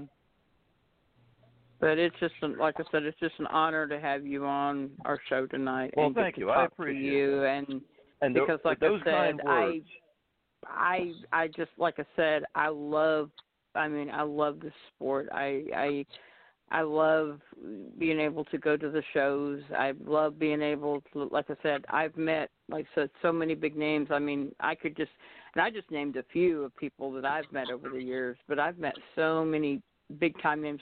I remember Trevor Murdoch, my friend does a show over in Oklahoma for kids that have childhood cancer. And Trevor Murdoch, he was doing a seminar for Tim, and I always brought merchandise, picked up shirts for Tim. So we would always come early, and they would always let us in the building early. So my husband and I, we actually had the opportunity to get to watch this seminar, which on the average, a normal fan would not get to see anything like that, Right. And right. he was telling the guys, how to work the crowd. He says, "Then you have that God-fearing, loving woman over there, Granny Hulkster, and everything." And he says, "And then you have the smart Mark." And he's kind of pointing at me, and I said, "Trevor, I don't know everything." And he says, "Darling, you know more than most." And I thought the promoter was going to fall off the ring rope laughing because it was so funny. And then Trevor got to do another seminar, and he was telling the guys how to work their crowd. He says, "Go to Granny. Use her as your goal. Make her mad. Piss her off." And I'm like, "Oh, gee, thanks, Trevor." As if they give me enough grief as it is anyway. You're telling him to come over here and piss me off and make me mad. But I loved it. But what a compliment. I love Trevor. He's absolutely amazing. So that's great. What a compliment. Nikita Breznikov is our guest here. We have about 23 here minutes with Nikita. So I'm going to ask you a few questions here. You've been in a few different movies that, and I'm not just saying this because you're on, but I've seen all of them. I've seen Brush with Danger. I've seen Brush with Danger. I've seen The Wrestler, and I've also seen The Heroes of Wrestling. I've seen all three of them, and I thought that I'm surprised that they didn't cast you. As a great Russian villain in some other great movies, like something like opposite Chuck Norris or, opposite Sylvester Stallone or like in The Expendables, something like that. How about you? Hollywood is a weird world, guys. I'm telling you, it parallels wrestling to a degree, but yet it goes off in its own wild ride. And there's a lot more that are on the list, and a few times I was doing the Russian angle, without a doubt, the Russian gimmick. But, to go on a large scale to actually, I would say, exploit what's going on between Russia and the United States, you would think somebody would have enough brains to say, hey, there's some cash in this. But I've talked to directors, some are very good friends. They have good in Brush with Danger, Olivia Chung, even though it's spelled Zheng, it's pronounced Chung. She's a visionary. She's good. Now, see, Livy was smart. She took my police experience and said, I'm going to make you the detective in this story. And that actually was going to be a short. And then she just kept getting the funding and she kept calling me, and she'd say, well, Nikki, I got more money. Nikki, I got more money. And it's like, well, hell, we got a feature. You know, let's blow this thing up and really do it big time, which it was. And I'm very happy and proud to say we were in the running for an Oscar that year. We were in the top 300 movies. It sounds like, oh, yeah, well, they do. It's like, yeah, you know, there's like 5,000 movies a year that get put out, and you're in the top 300 because when she called me and told me, because I was just getting back from D.C. because we premiered all over the country with it, and that's its own legwork to try to get your product seen. That's the things you don't get credit for or get paid for, but it's like she calls me and she says, Nikki, we're top 300 movies. I'm like, yeah, big deal. What does that mean? And then she told me, and it's like, wow, that's great, you know. That's, again, you're not going to become millionaire. Nobody really does unless you're super-duper big name. They're the only people that see the big checks because, look, out here I'm in Washington State, and they filmed Northern Exposure. And there's people that worked on that weekly, but they were not big stars. But there's many that say, you know, I'm never going to see a dime of retirement money from the Screen Actors Guild. It just didn't click on that level. Even though you put the hours in, your pay scale is just not there. Believe me, it's got to be another form of passion. If you don't have it, you can't survive in it because those are long days. Sometimes the gratification's not there. The paychecks aren't always, as I just said, fantastic, but you do it because you love it. You got to be somebody that's an egomaniac. You got to like to be seen for both wrestling and acting because if you can't get out there and pretend to be somebody that you're not, and in some cases in wrestling, like a Bruno, that was him. He didn't have to do anything. He was just sincere. He was a Superman, legitimate, probably the strongest guy in the world, next to Andre, of course. How are you going to compete with the Giant? But for people to go out there, see, like Nikolai is a great example. He hated communism. He came from Croatia, and they took the Russians took his farm, the family farm when he was a kid, and kicked him into poverty. And he's like, I hate the bastards. I don't want to be like that. And then Freddie Blassie talked him into it and said, Nikolai, you know, here's a great opportunity to show people what they were like. You can paint the picture. Plus, you make a good payday out of it. You goof, go do it. So he listened to the great legend Fred Blassie, and they go out in front of screen. Now, especially in those days, the heels, my God. And I know because I told many of them, like Greg Valentine, when he broke Chief Jay Strongbow's leg, I said, Greg, I threw bolts at you, everything. We tried to smash your car up. We hated your guts. And he said, I believe during his induction into the Hall of Fame, that it was the greatest thing that ever happened to his career and the worst because he fought for his life every night in and out of the arenas. But I've said this to a lot of people recently and over the years. You can't make somebody love you or hate you or your character. If the interest and the passion's not there, I don't care how much money Vince McMahon has, how many networks he has, what a bullshit he comes up with. You ain't going to make people care. They either do or they don't. And when they do, you better take that and manipulate it and keep working it. Otherwise, when it's dead, that's it. There's nothing left but the ashes. So today, for what, you know, people keep asking the question, I see all these things, all this promotion's going to be like old school. That one's going to, it's like, you can't. You can't go back. The genie's out of the bottle. Everybody knows. It's kind of like you see people, they want to imitate Mick Foley. The guy jumped off of that cage. That's it. Now if you do it, and then Shane McMahon jumped off a little bit higher, it's like big deal. Foley already did it. It's done. It's already been accomplished. What's next? You're going to step in front of a train and show that you're a real nutcase, a maniac? It doesn't prove anything. The ones that were artists were the people that would go out there and do next to nothing, but yet have the crowd on the edge of their seat and basically pull your hair out because you couldn't wait to see what the heck happened next. Yeah, I see a lot of physical, and I say pain. Oh, my God, I've watched women. I take my hat off to the girls today. It's like I don't think I could do it. The watch the bumps they take, it's like, man, you're not going to be doing this too long, I can tell you that much, because if you were working every night, like in the old days on the road, you wouldn't be doing this, because you ain't going to get out of the bed tomorrow morning, and you probably ain't going to be able to do this for another week. But passion again, because, you know, who the heck's making big money today unless you're AEW or WWE? Not too many people are really making the big payday.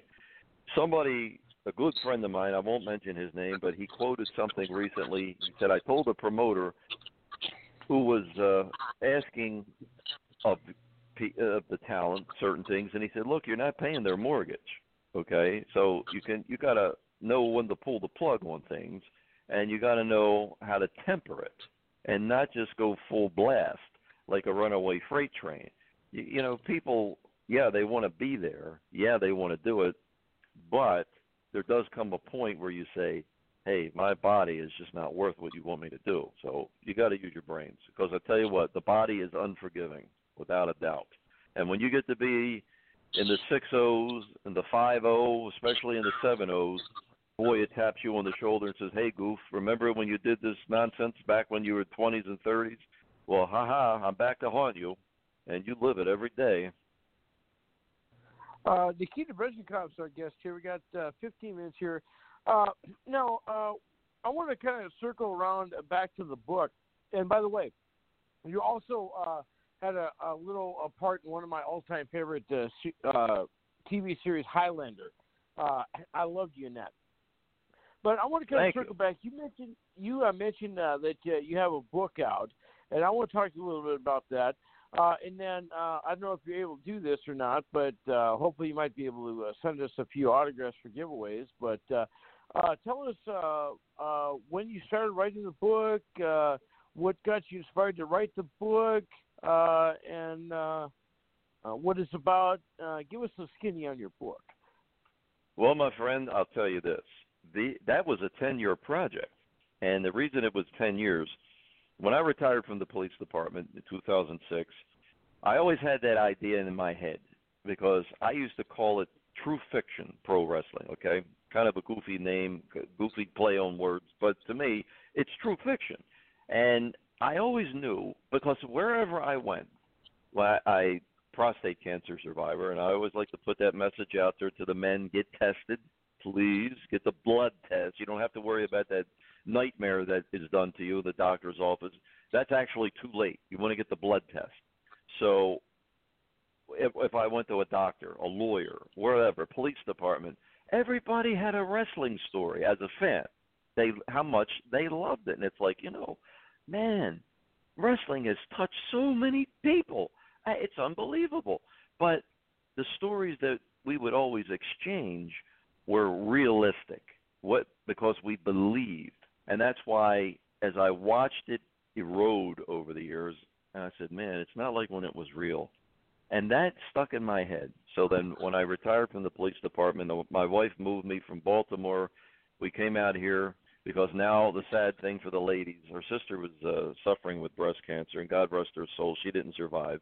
So ladies, please get yourselves tested for that. That's your problem. Ours is always the prize. For the ladies, it's the breast cancer. There's all others, of course, but you know, those are the two biggies. So, you know, I had some time, and I said, you know, I'm finally going to put that book on paper. I'm going to get it out of my head and heart and onto the paper. So it took me 2 years, because my extensive tape collection, DVDs now, I reviewed, make sure I had facts straight. So that took 2 years. But then it took 6 years to find somebody to get behind it. And I finally got Scott Teal, the wonderful, great, the master behind Crowbar Press. And please, everybody, anybody, go and check out crowbarpress.com. Scott's got over 300 books, I believe, on everybody. Ivan Koloff, I mean, you pick it, Ole Anderson, he's got names galore. And now the thing with Scott is he's the only guy that, next to Nikolai, that I would trust with my wallet, okay? That's the kind of integrity he has. So the first time I encountered Scott about it, he was like, oh, Nikita, you know, we don't need another This Day in History. I said, no, Scott, it's not about that. It's not like that. It's not – you can't go, like, and pick up and look at August 27, 1977. it's a narrative history, but it's not a history book. And he's like, well, I'll tell you what, I'm up to my ears right now in pages. Give me another call in about 2 or 3 months. I did. He was busy. Believe it or not, he was in Seattle with his family. They were on vacation. And I didn't get to hook up with him. But then as soon as he got back home, I did. And he said, I'll tell you what, you seem like a good guy. You know, I know about you and all that. But send me some samples. Let me take a look at it. When he got it, he called me and said, Nikita, we've got to do this. He said, this is unlike anything I've seen. Plus, Scott was a Southern guy, okay, so he wasn't all that versed in the East Coast. So he said, I'm really learning through this. I'd like to do the editing if you don't mind. And I'm like, well, gee, that's great. And he said, and anyway, Nikita, the way you write it sounds like a police report. This would not flow. I'm going to take this plate of spaghetti that you gave me, and I'm going to mold it, and I'm going to make it into something that's like an artist. You know, he took all the paints, and then he got the canvas and put it together. I provided the paint and the canvas, and Scott put it up there. So 2 years of editing to get it narrowed down to what it is now, because I gave him well over 500 pages. And it's 286, but I'll tell you, guys, here's the kicker. When I got these little cards that he sent, the advertisement cards, before I actually saw the finished product, and it says 227 black and white images. And I'm like, oh, no, I only gave Scott like 30 pictures. Where did he get these images? I'm like, oh, man, I don't want to have no lawsuits using people's shots and things like that. But what it was, it's newspaper clippings, the old way of advertisement from back in that time, just a little, you know, piece in the newspaper, like 2-3 inches. To me, the book is worth that in itself. It's not every card to talk about, but it's a multitude, especially like, you know, Madison Square Garden always gets the coverage in the Spectrum in Philadelphia, but I was a Baltimore kid, so Baltimore had its own history. Moolah won her belt there in Baltimore in 1956 on September 18th, and then Bruno lose the Superstar April 30, 1977. We had all these other things occur there. It's like Baltimore was rich in wrestling, and believe it or not, Capital Wrestling, their office was in Washington, D.C., not too far from Baltimore. So that was one of the reasons they chose Baltimore as the first site of the Hall of Fame all the way back in 1994, because they felt like, and it wasn't a big production like it is today, but it was, you know, it's good size, but it was quaint, and it was a good idea, I believe. And I can't wait till they finally... I know the talk has been to make a brick-and-mortar building Hall of Fame, and I can't wait till they do that, because I like to go back and visit and see, you know, memorabilia. I know you got to take the good with the bad, but the new with the old. So it's like I want to be able to go back and, like, see ring jackets and things like that. But as far as my book, and thank you for mentioning it, when it was real, it was my passion. And my payback, because I came as an abused child. My father was an alcoholic. He beat the hell out of me. He was just terrible with the names. And I lived it every day. If you saw pictures of me as a teenager, you'd say, oh, my God, what disease did you have? Well, I had stress and I had child abuse. Because I couldn't eat. You sit across the table from the monster, there's no way you're going to get food down. So... my catharsis was wrestling every week. And then every month live, it was Christmas. And then when I got into their world, they were even better. They took me in. Nobody was like, hey, go find out for yourself, kid. Or, you know, if you get hurt, that's your problem. No, they opened their arms. Everybody was always wonderful.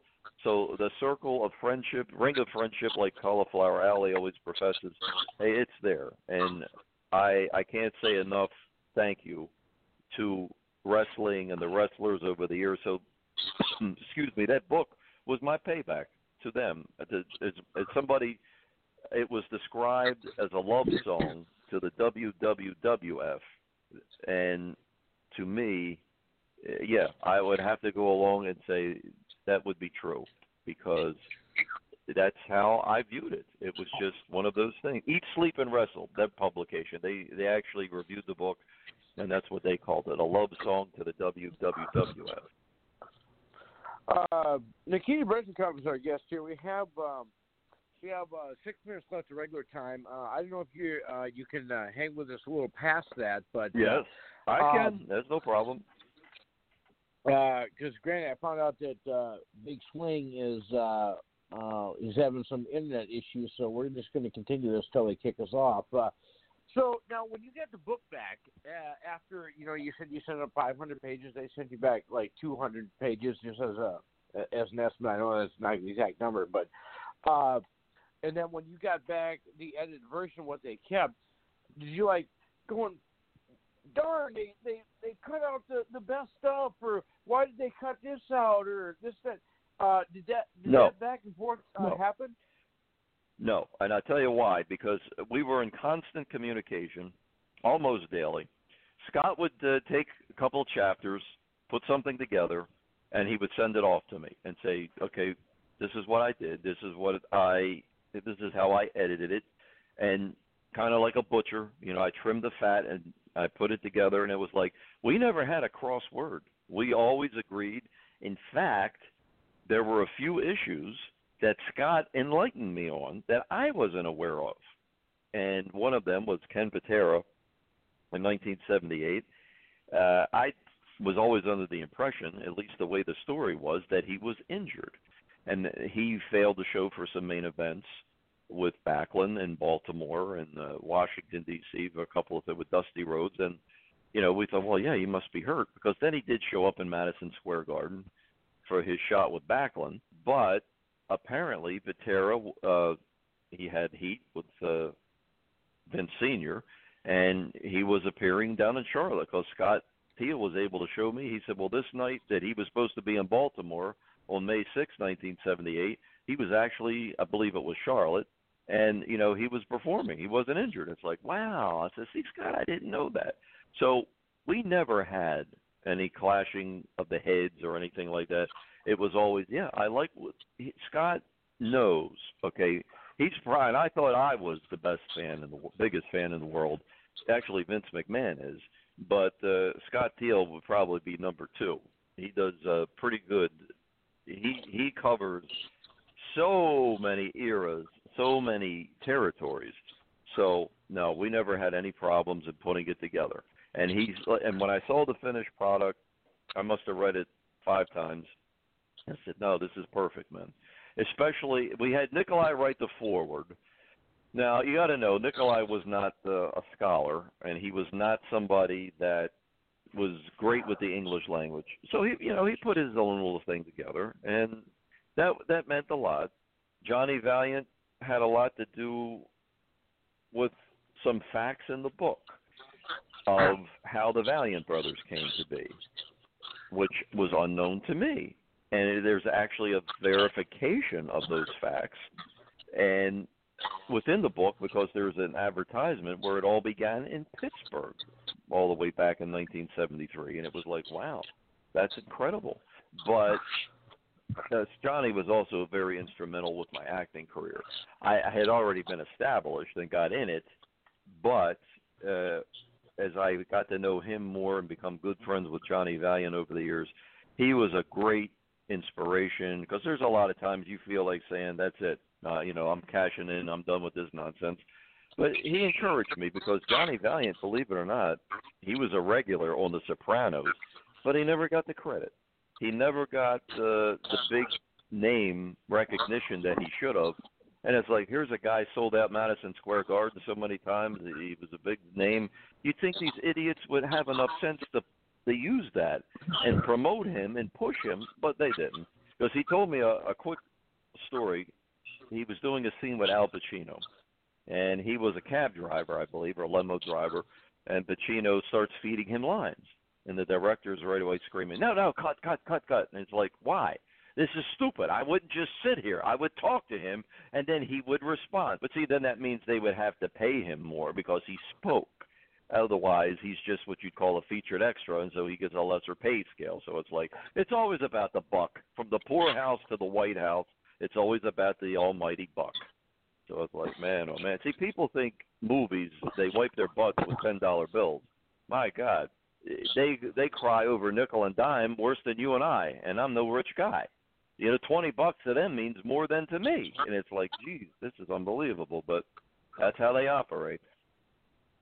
You know, we have Mr. Breznikov here with us, and we have 5 minutes left of regular time. We are going to go a little over.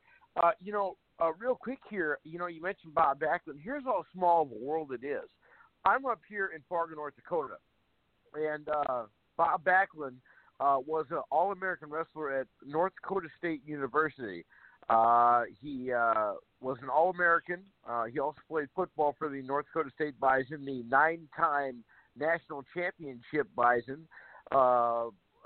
We would have went for number 10 this year, but because of COVID, you know, we got to wait for the spring, which kind of sucks. But anyway, but yeah, I know Bob Backlund real well. He's in the North Dakota State Hall of Fame, and so you've had some experience with Bob Backlund as well, then, huh? Yes, and I'll tell you what, he was an inspiration. People, and I really get PO'd when I hear people say that, you know, Billy Graham should have got the belt, or he shouldn't have lost the belt. He should have been turned face. It's like, look, what if?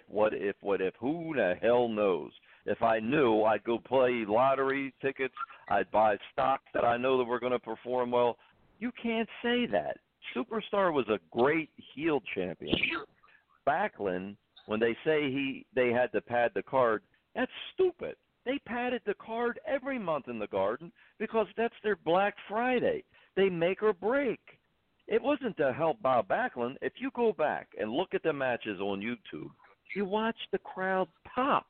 When he puts the figure four on Greg Valentine in the rematch of March 26, 1979, I think the roof flipped like 3 times before it landed back on the building.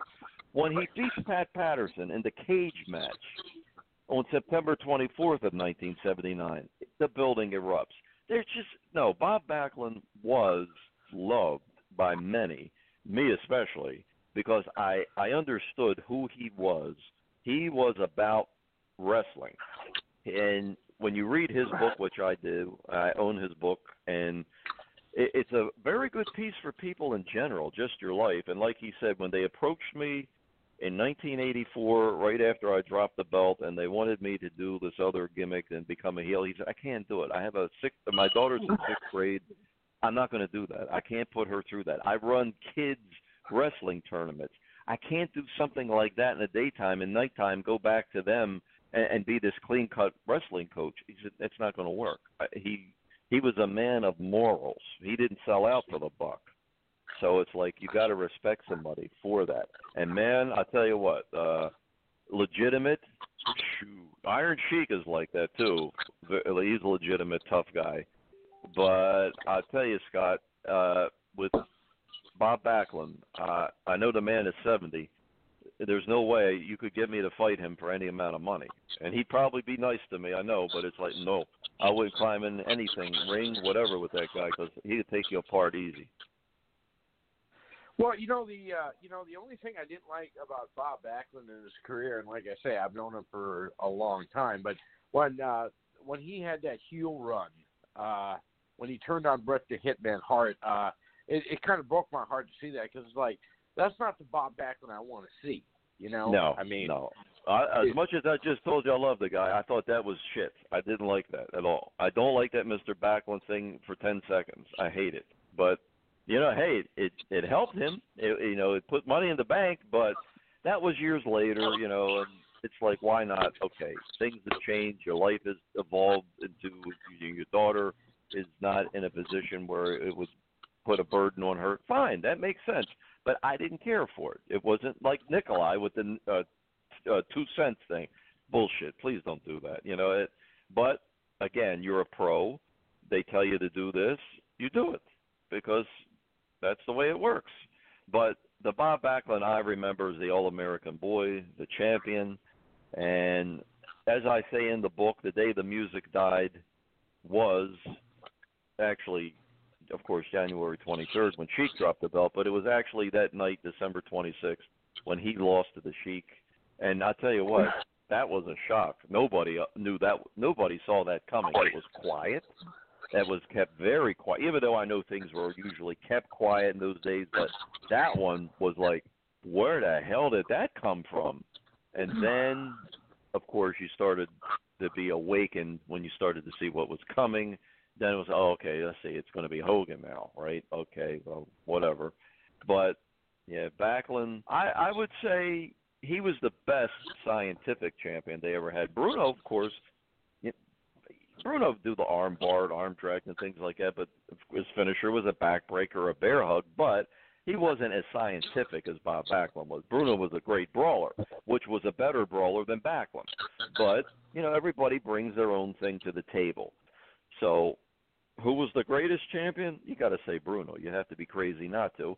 And I know that Backlund has said many times, I'm not Bruno, and, you know, I'm who I am. And it's like, yeah, that's a good way to look at it. That's a good way to feel about it. And, again, like Stan Stasiak, the other heel champion besides Superstar and Iron Sheik, and, okay, it was a 9-day run for him, but – it was significant, and he was a tough son of a bitch. He was good. The heart, you know, people didn't know him because he stayed around a long time. And at the end of the run, of course, they just use you as fodder to push, you know, faces on television and the arenas.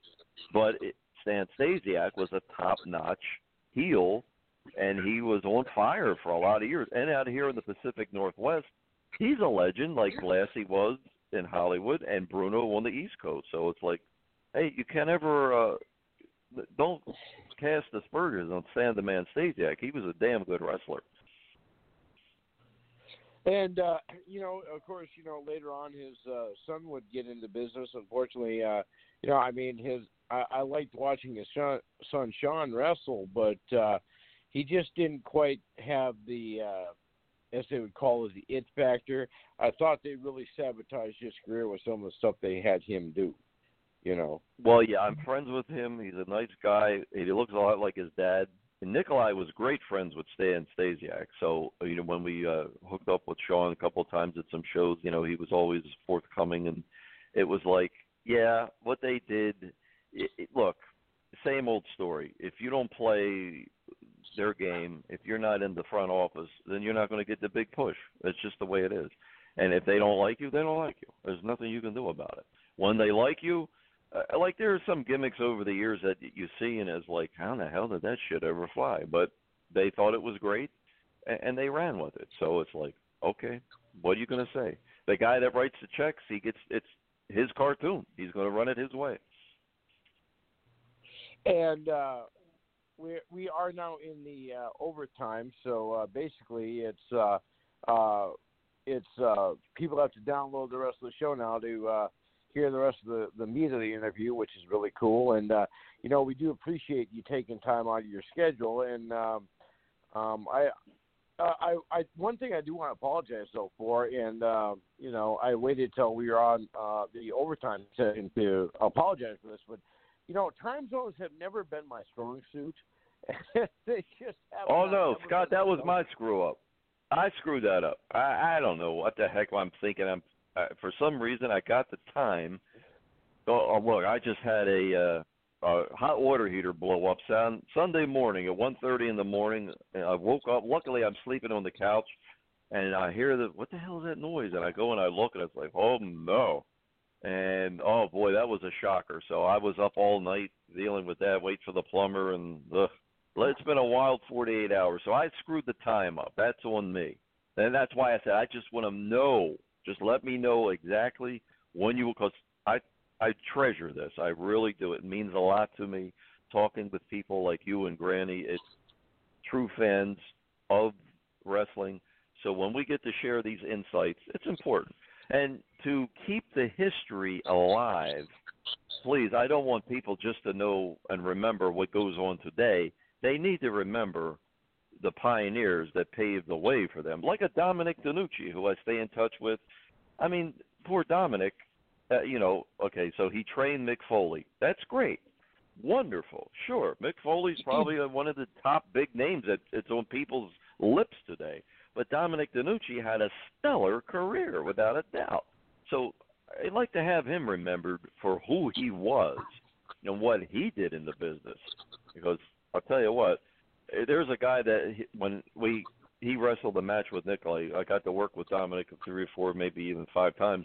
And when he hit me, and he was in his later years, I'm not going to give a number, but it was like, my God, he didn't hit me hard.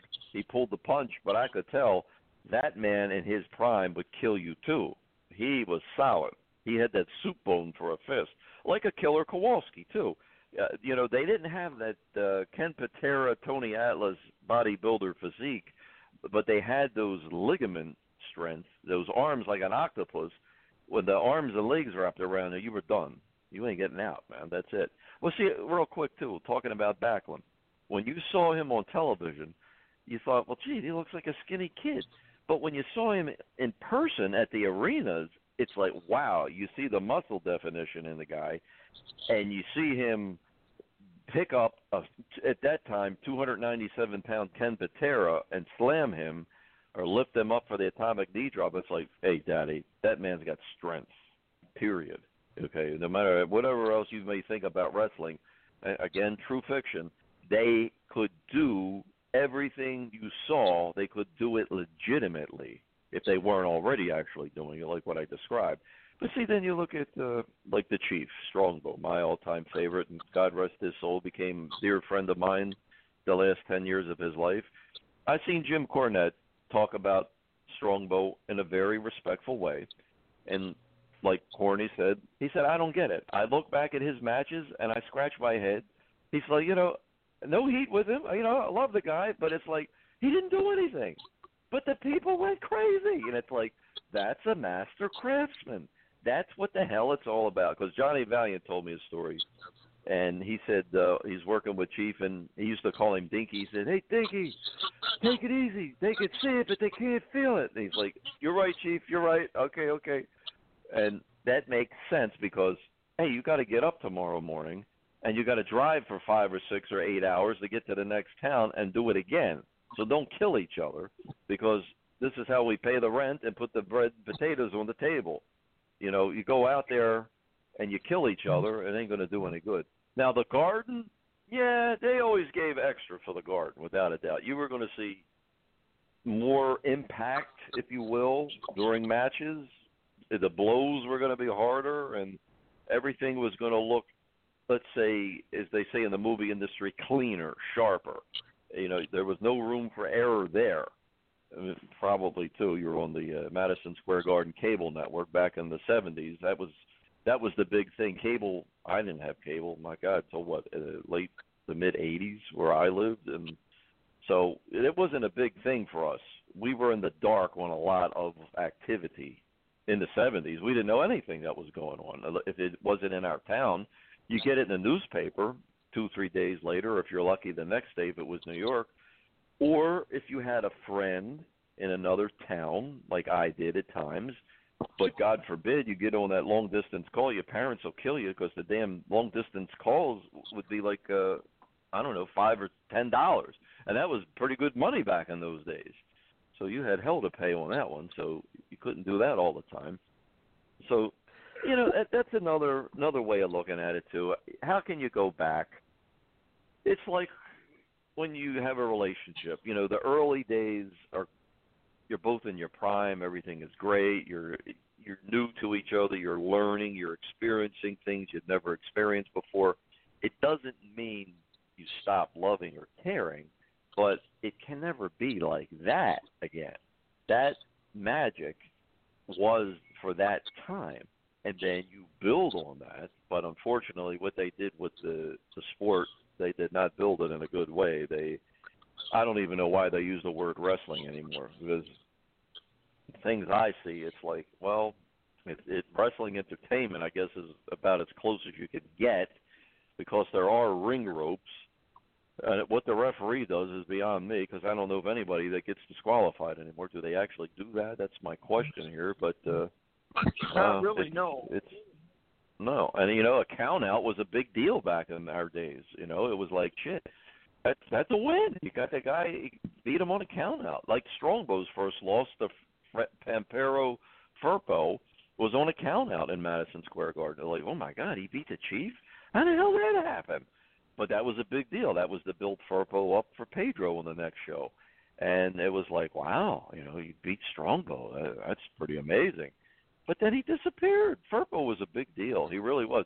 He was big in Detroit, going against the original Sheik, Farhat, and other areas. It's just he didn't last long in WWF. I don't know the story behind it, but he got over. The wild bull from the Pampas, and he had us captivated. We thought he was another wild man. So he was a good gimmick. Well, you know, to kind of break it down, you know, I mean, Granny and I, we've been through the Legends era, to the New Generation, to the Attitude era, to the PG era, to the Ruthless Aggression era. Right now they're in the what the are they doing era is what it's called right now. Because it's, I mean, we... Real quick here, because it's your time, but the reason why we started this show is we wanted to come on the air and complain about how bad the WWE was for 2 hours. Well, that was entertaining for about a month, and then I'm like, well, you know what? Let's do something different. Let me get some guests. Let's start talking to other wrestlers. Let's get their opinion on what they're doing. Let's do something cool, and that's where we're at today. Good job. I love it, Scott. I love it a lot. Now, Scott the Icon, it's a great idea. Now, see, like my dear friend Evan Ginsberg, who I've known for 30 years, associate producer of The Wrestler, the movie Wrestling Then and Now, 350 Days on the Road movie. Evan just beats the dead horse into the ground about certain people not being in the Hall of Fame. And it's like, Evan, it is not going to happen. The Hall of Fame is a gimmick, okay? It started out the first 3 or 4 years, it was legit. Okay, when it wasn't a production. All right, let's put it that way. Right. Maybe even the first 5 years. Now it's like if you can't. With who? Evan? Oh, sure, absolutely. Evan's a great guest, and he's got plenty to talk about. And yes, absolutely, Evan Ginsberg would be wonderful for your show. But see, it's like Evan, you can't do anything for the WWE. They're not putting you in the Hall of Fame. That's why you have actors and football players and all kind of bullshit in there. It's like it's a production. It's not a real Hall of Fame deal anymore. And, you know, Bruno going in, never say never. It was a shock of a lifetime because I never thought those two, Vince McMahon and Bruno, would ever be in a room together or even on a street together, but unless it was by accident, but – hey, it happened, and it was like, well, good, because it really gives legitimacy. And in my opinion, and I don't have any inside information on this, but my opinion, I really felt like that was for the brick-and-mortar building because there's no way in hell they'd be able to put a building up and not have Bruno in there. That would just be a complete mockery. So, yeah, that had to be done. And, of course, he was deserving of it because there are stories where Bruno, you know, look, his first run, 7 years, geez. Okay, that's every night you're on top. And that means, you know, night after night, all eyes are on you. And he was tired and took a break. And he had a nice schedule going in Indianapolis and other places. And then here they are. You know, Pedro, God rest his soul, did a good job, great job. But how the hell are you going to follow Bruno? That guy was love beyond love. So then they started to stalk Bruno, basically, following around airports and stuff. And it was like, we need you to come back. And if you really look it up, when Bruno took the belt from Stasiak on December the 10th of 73, he was still tag champions with Dick the Bruiser in Indianapolis. So he still had commitments to fill. So I really believe that was done. And I mentioned this in the book when it was real. I believe it was done because of a panic. The money, you know, anytime you see the house fall off at all, they really start to go apeshit. And it was like, okay, we got to just change because there were some tests, I'll tell you. There were some tests that were done. And one of them, Bobo Brazil, he actually carried Baltimore for the summer, spring and summer of 1973. And without a doubt, I mean, you know, Bobo was big in Baltimore. So whatever happened with Pedro, I don't know. But, you know, it just had the, I guess the picture was being painted.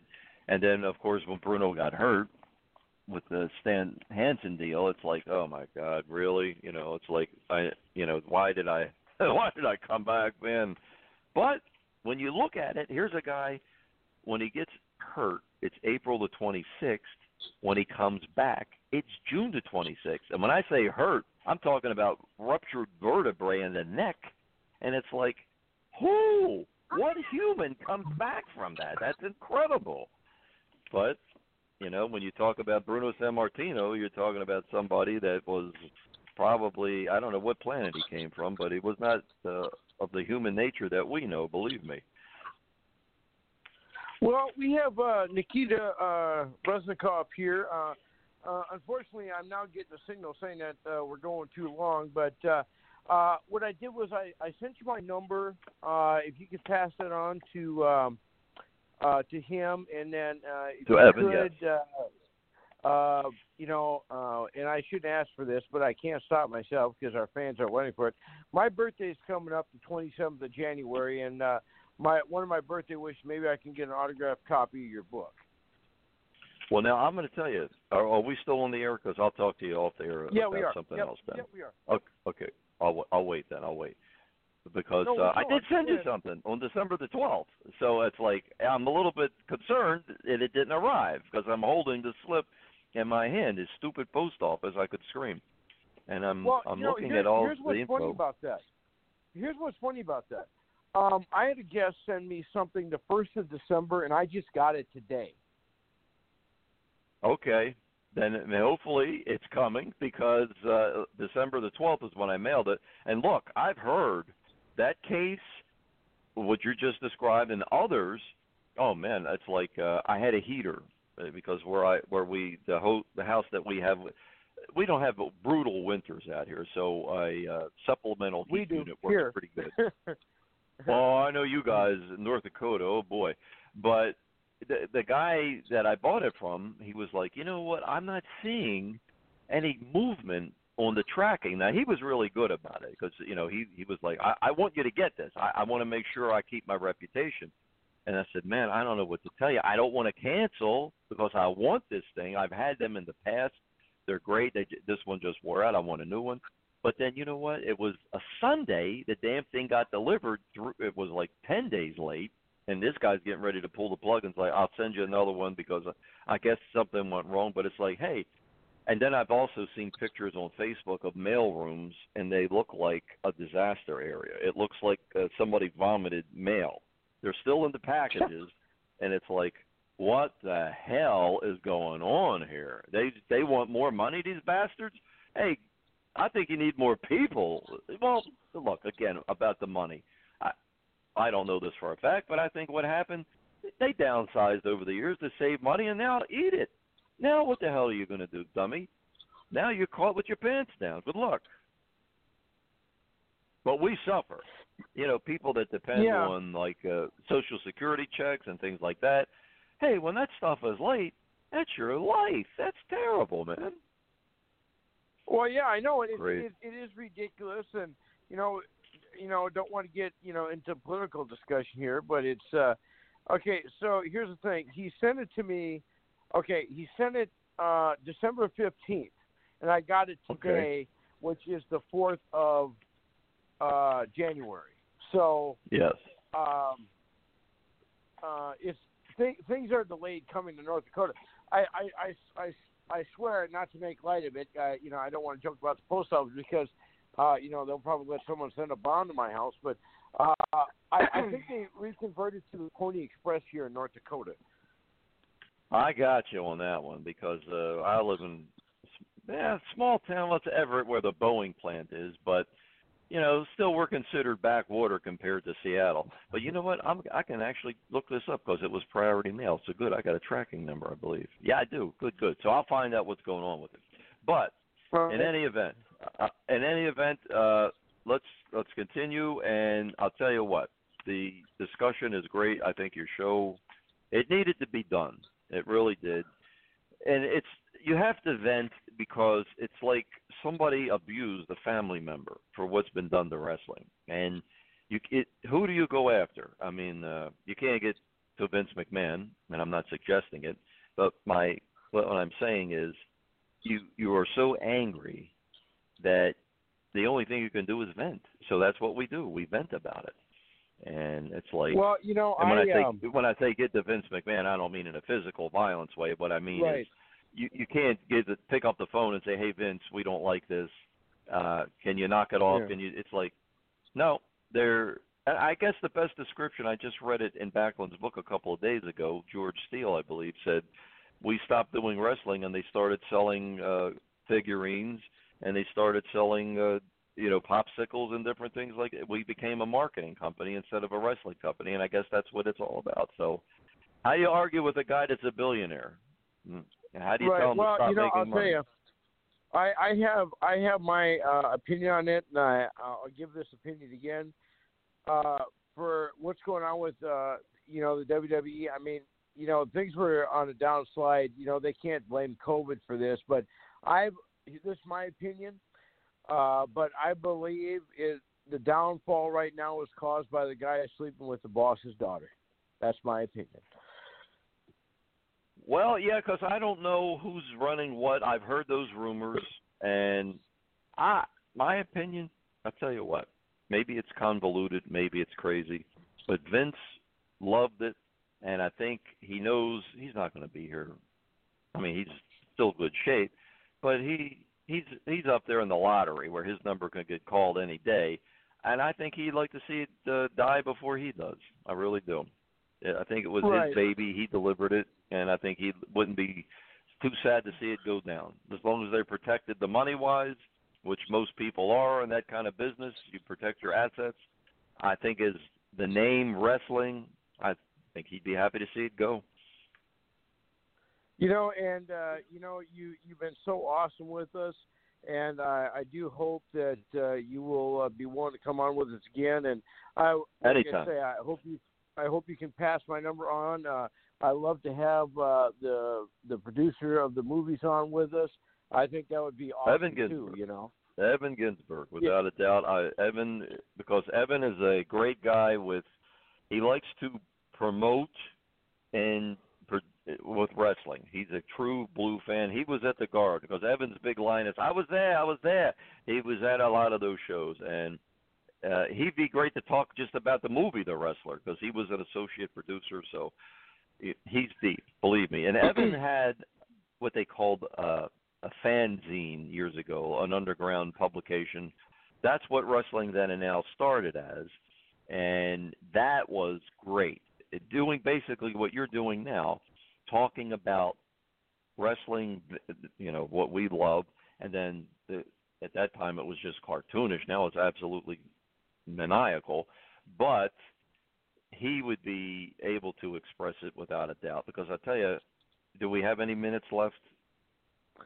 We have about four. I'll tell you real quick. The reason how I met him, he was a guest on a local Baltimore radio talk show. I had nothing to do with the business at the time. Really, neither did Evan, except for his little magazine there. So they're talking to him about Hulk Hogan, and Evan's talking about what a disaster he's going to be. And they're like, you must be absolutely insane because they're selling out buildings, they're doing this, they're doing that. Well, they also had a contest. Who was Bob Backlund's last opponent in Baltimore before he lost the belt? Nobody was getting it because it was Tony Atlas. He won a battle royal. So I said, all right, I don't want the T-shirt, but I want to talk to your guest. And he and I struck a friendship at that point because I said, I agree with you. Wrestling is going to suffer because of Hulk Hogan. They may be cashing in at the gate, but wrestling is going to suffer because of Hulk Hogan. And then from that, Evan and I became, like I say, about 30 years now, friends. Good, really close friends. Well, I'll tell you what, I would, like I say, if you could pass my number on to him, I would love to book him on. We our guests are booked. We have a lot booked, but I'll find a way to get him on, and or we can set it up far enough in advance to set a schedule, and You are awesome, sir, and I know Grady Hulkster loved talking to you, and I wish Big Swing would have been able to chime in on this, but, you know, he, you know, to pay the bills and so we can do this show, he has to work 3 jobs. I have to work 4 jobs, and we want to keep Granny retired so she doesn't have to go back to work. So that's why we do what we do, you know. Well, it's like the great Jim Croce used to say, if you dig it, do it, and if you dig it a lot, do it twice. So have me back. We will definitely do that. I'll stay in contact with you, and we appreciate it, sir. You are awesome. Thank you. Have a great evening. My pleasure. Granny, thank you. God bless all of you. All right. That was awesome, ladies and gentlemen. That was Mr. Breznikov, Nikita Breznikov, the living legend, ladies and gentlemen. So with that being said, we did go overtime tonight. We do appreciate those that stuck by. We don't get to do that too often. But when I'm running the board, I make the rules, I guess. So that's what it is. We have 3 great guests lined up for next week. And you'll have to check out our Facebook page, Off the Ropes, to find out who they're going to be. And, well, we'll see what happens. Until then, we want to thank everybody for being with us. Gran, you'll be here next week. And I know that Big Swing will be here next week. And, yeah, so once I can find the the outro music, I can hit that, and then we could say la vie, and we can all get out of here. So good night, everybody. Yeah, everybody have a good night, and you know we love you guys. And where did he put the end music? I might have to just come up with something. Because I know this is riveting radio here. You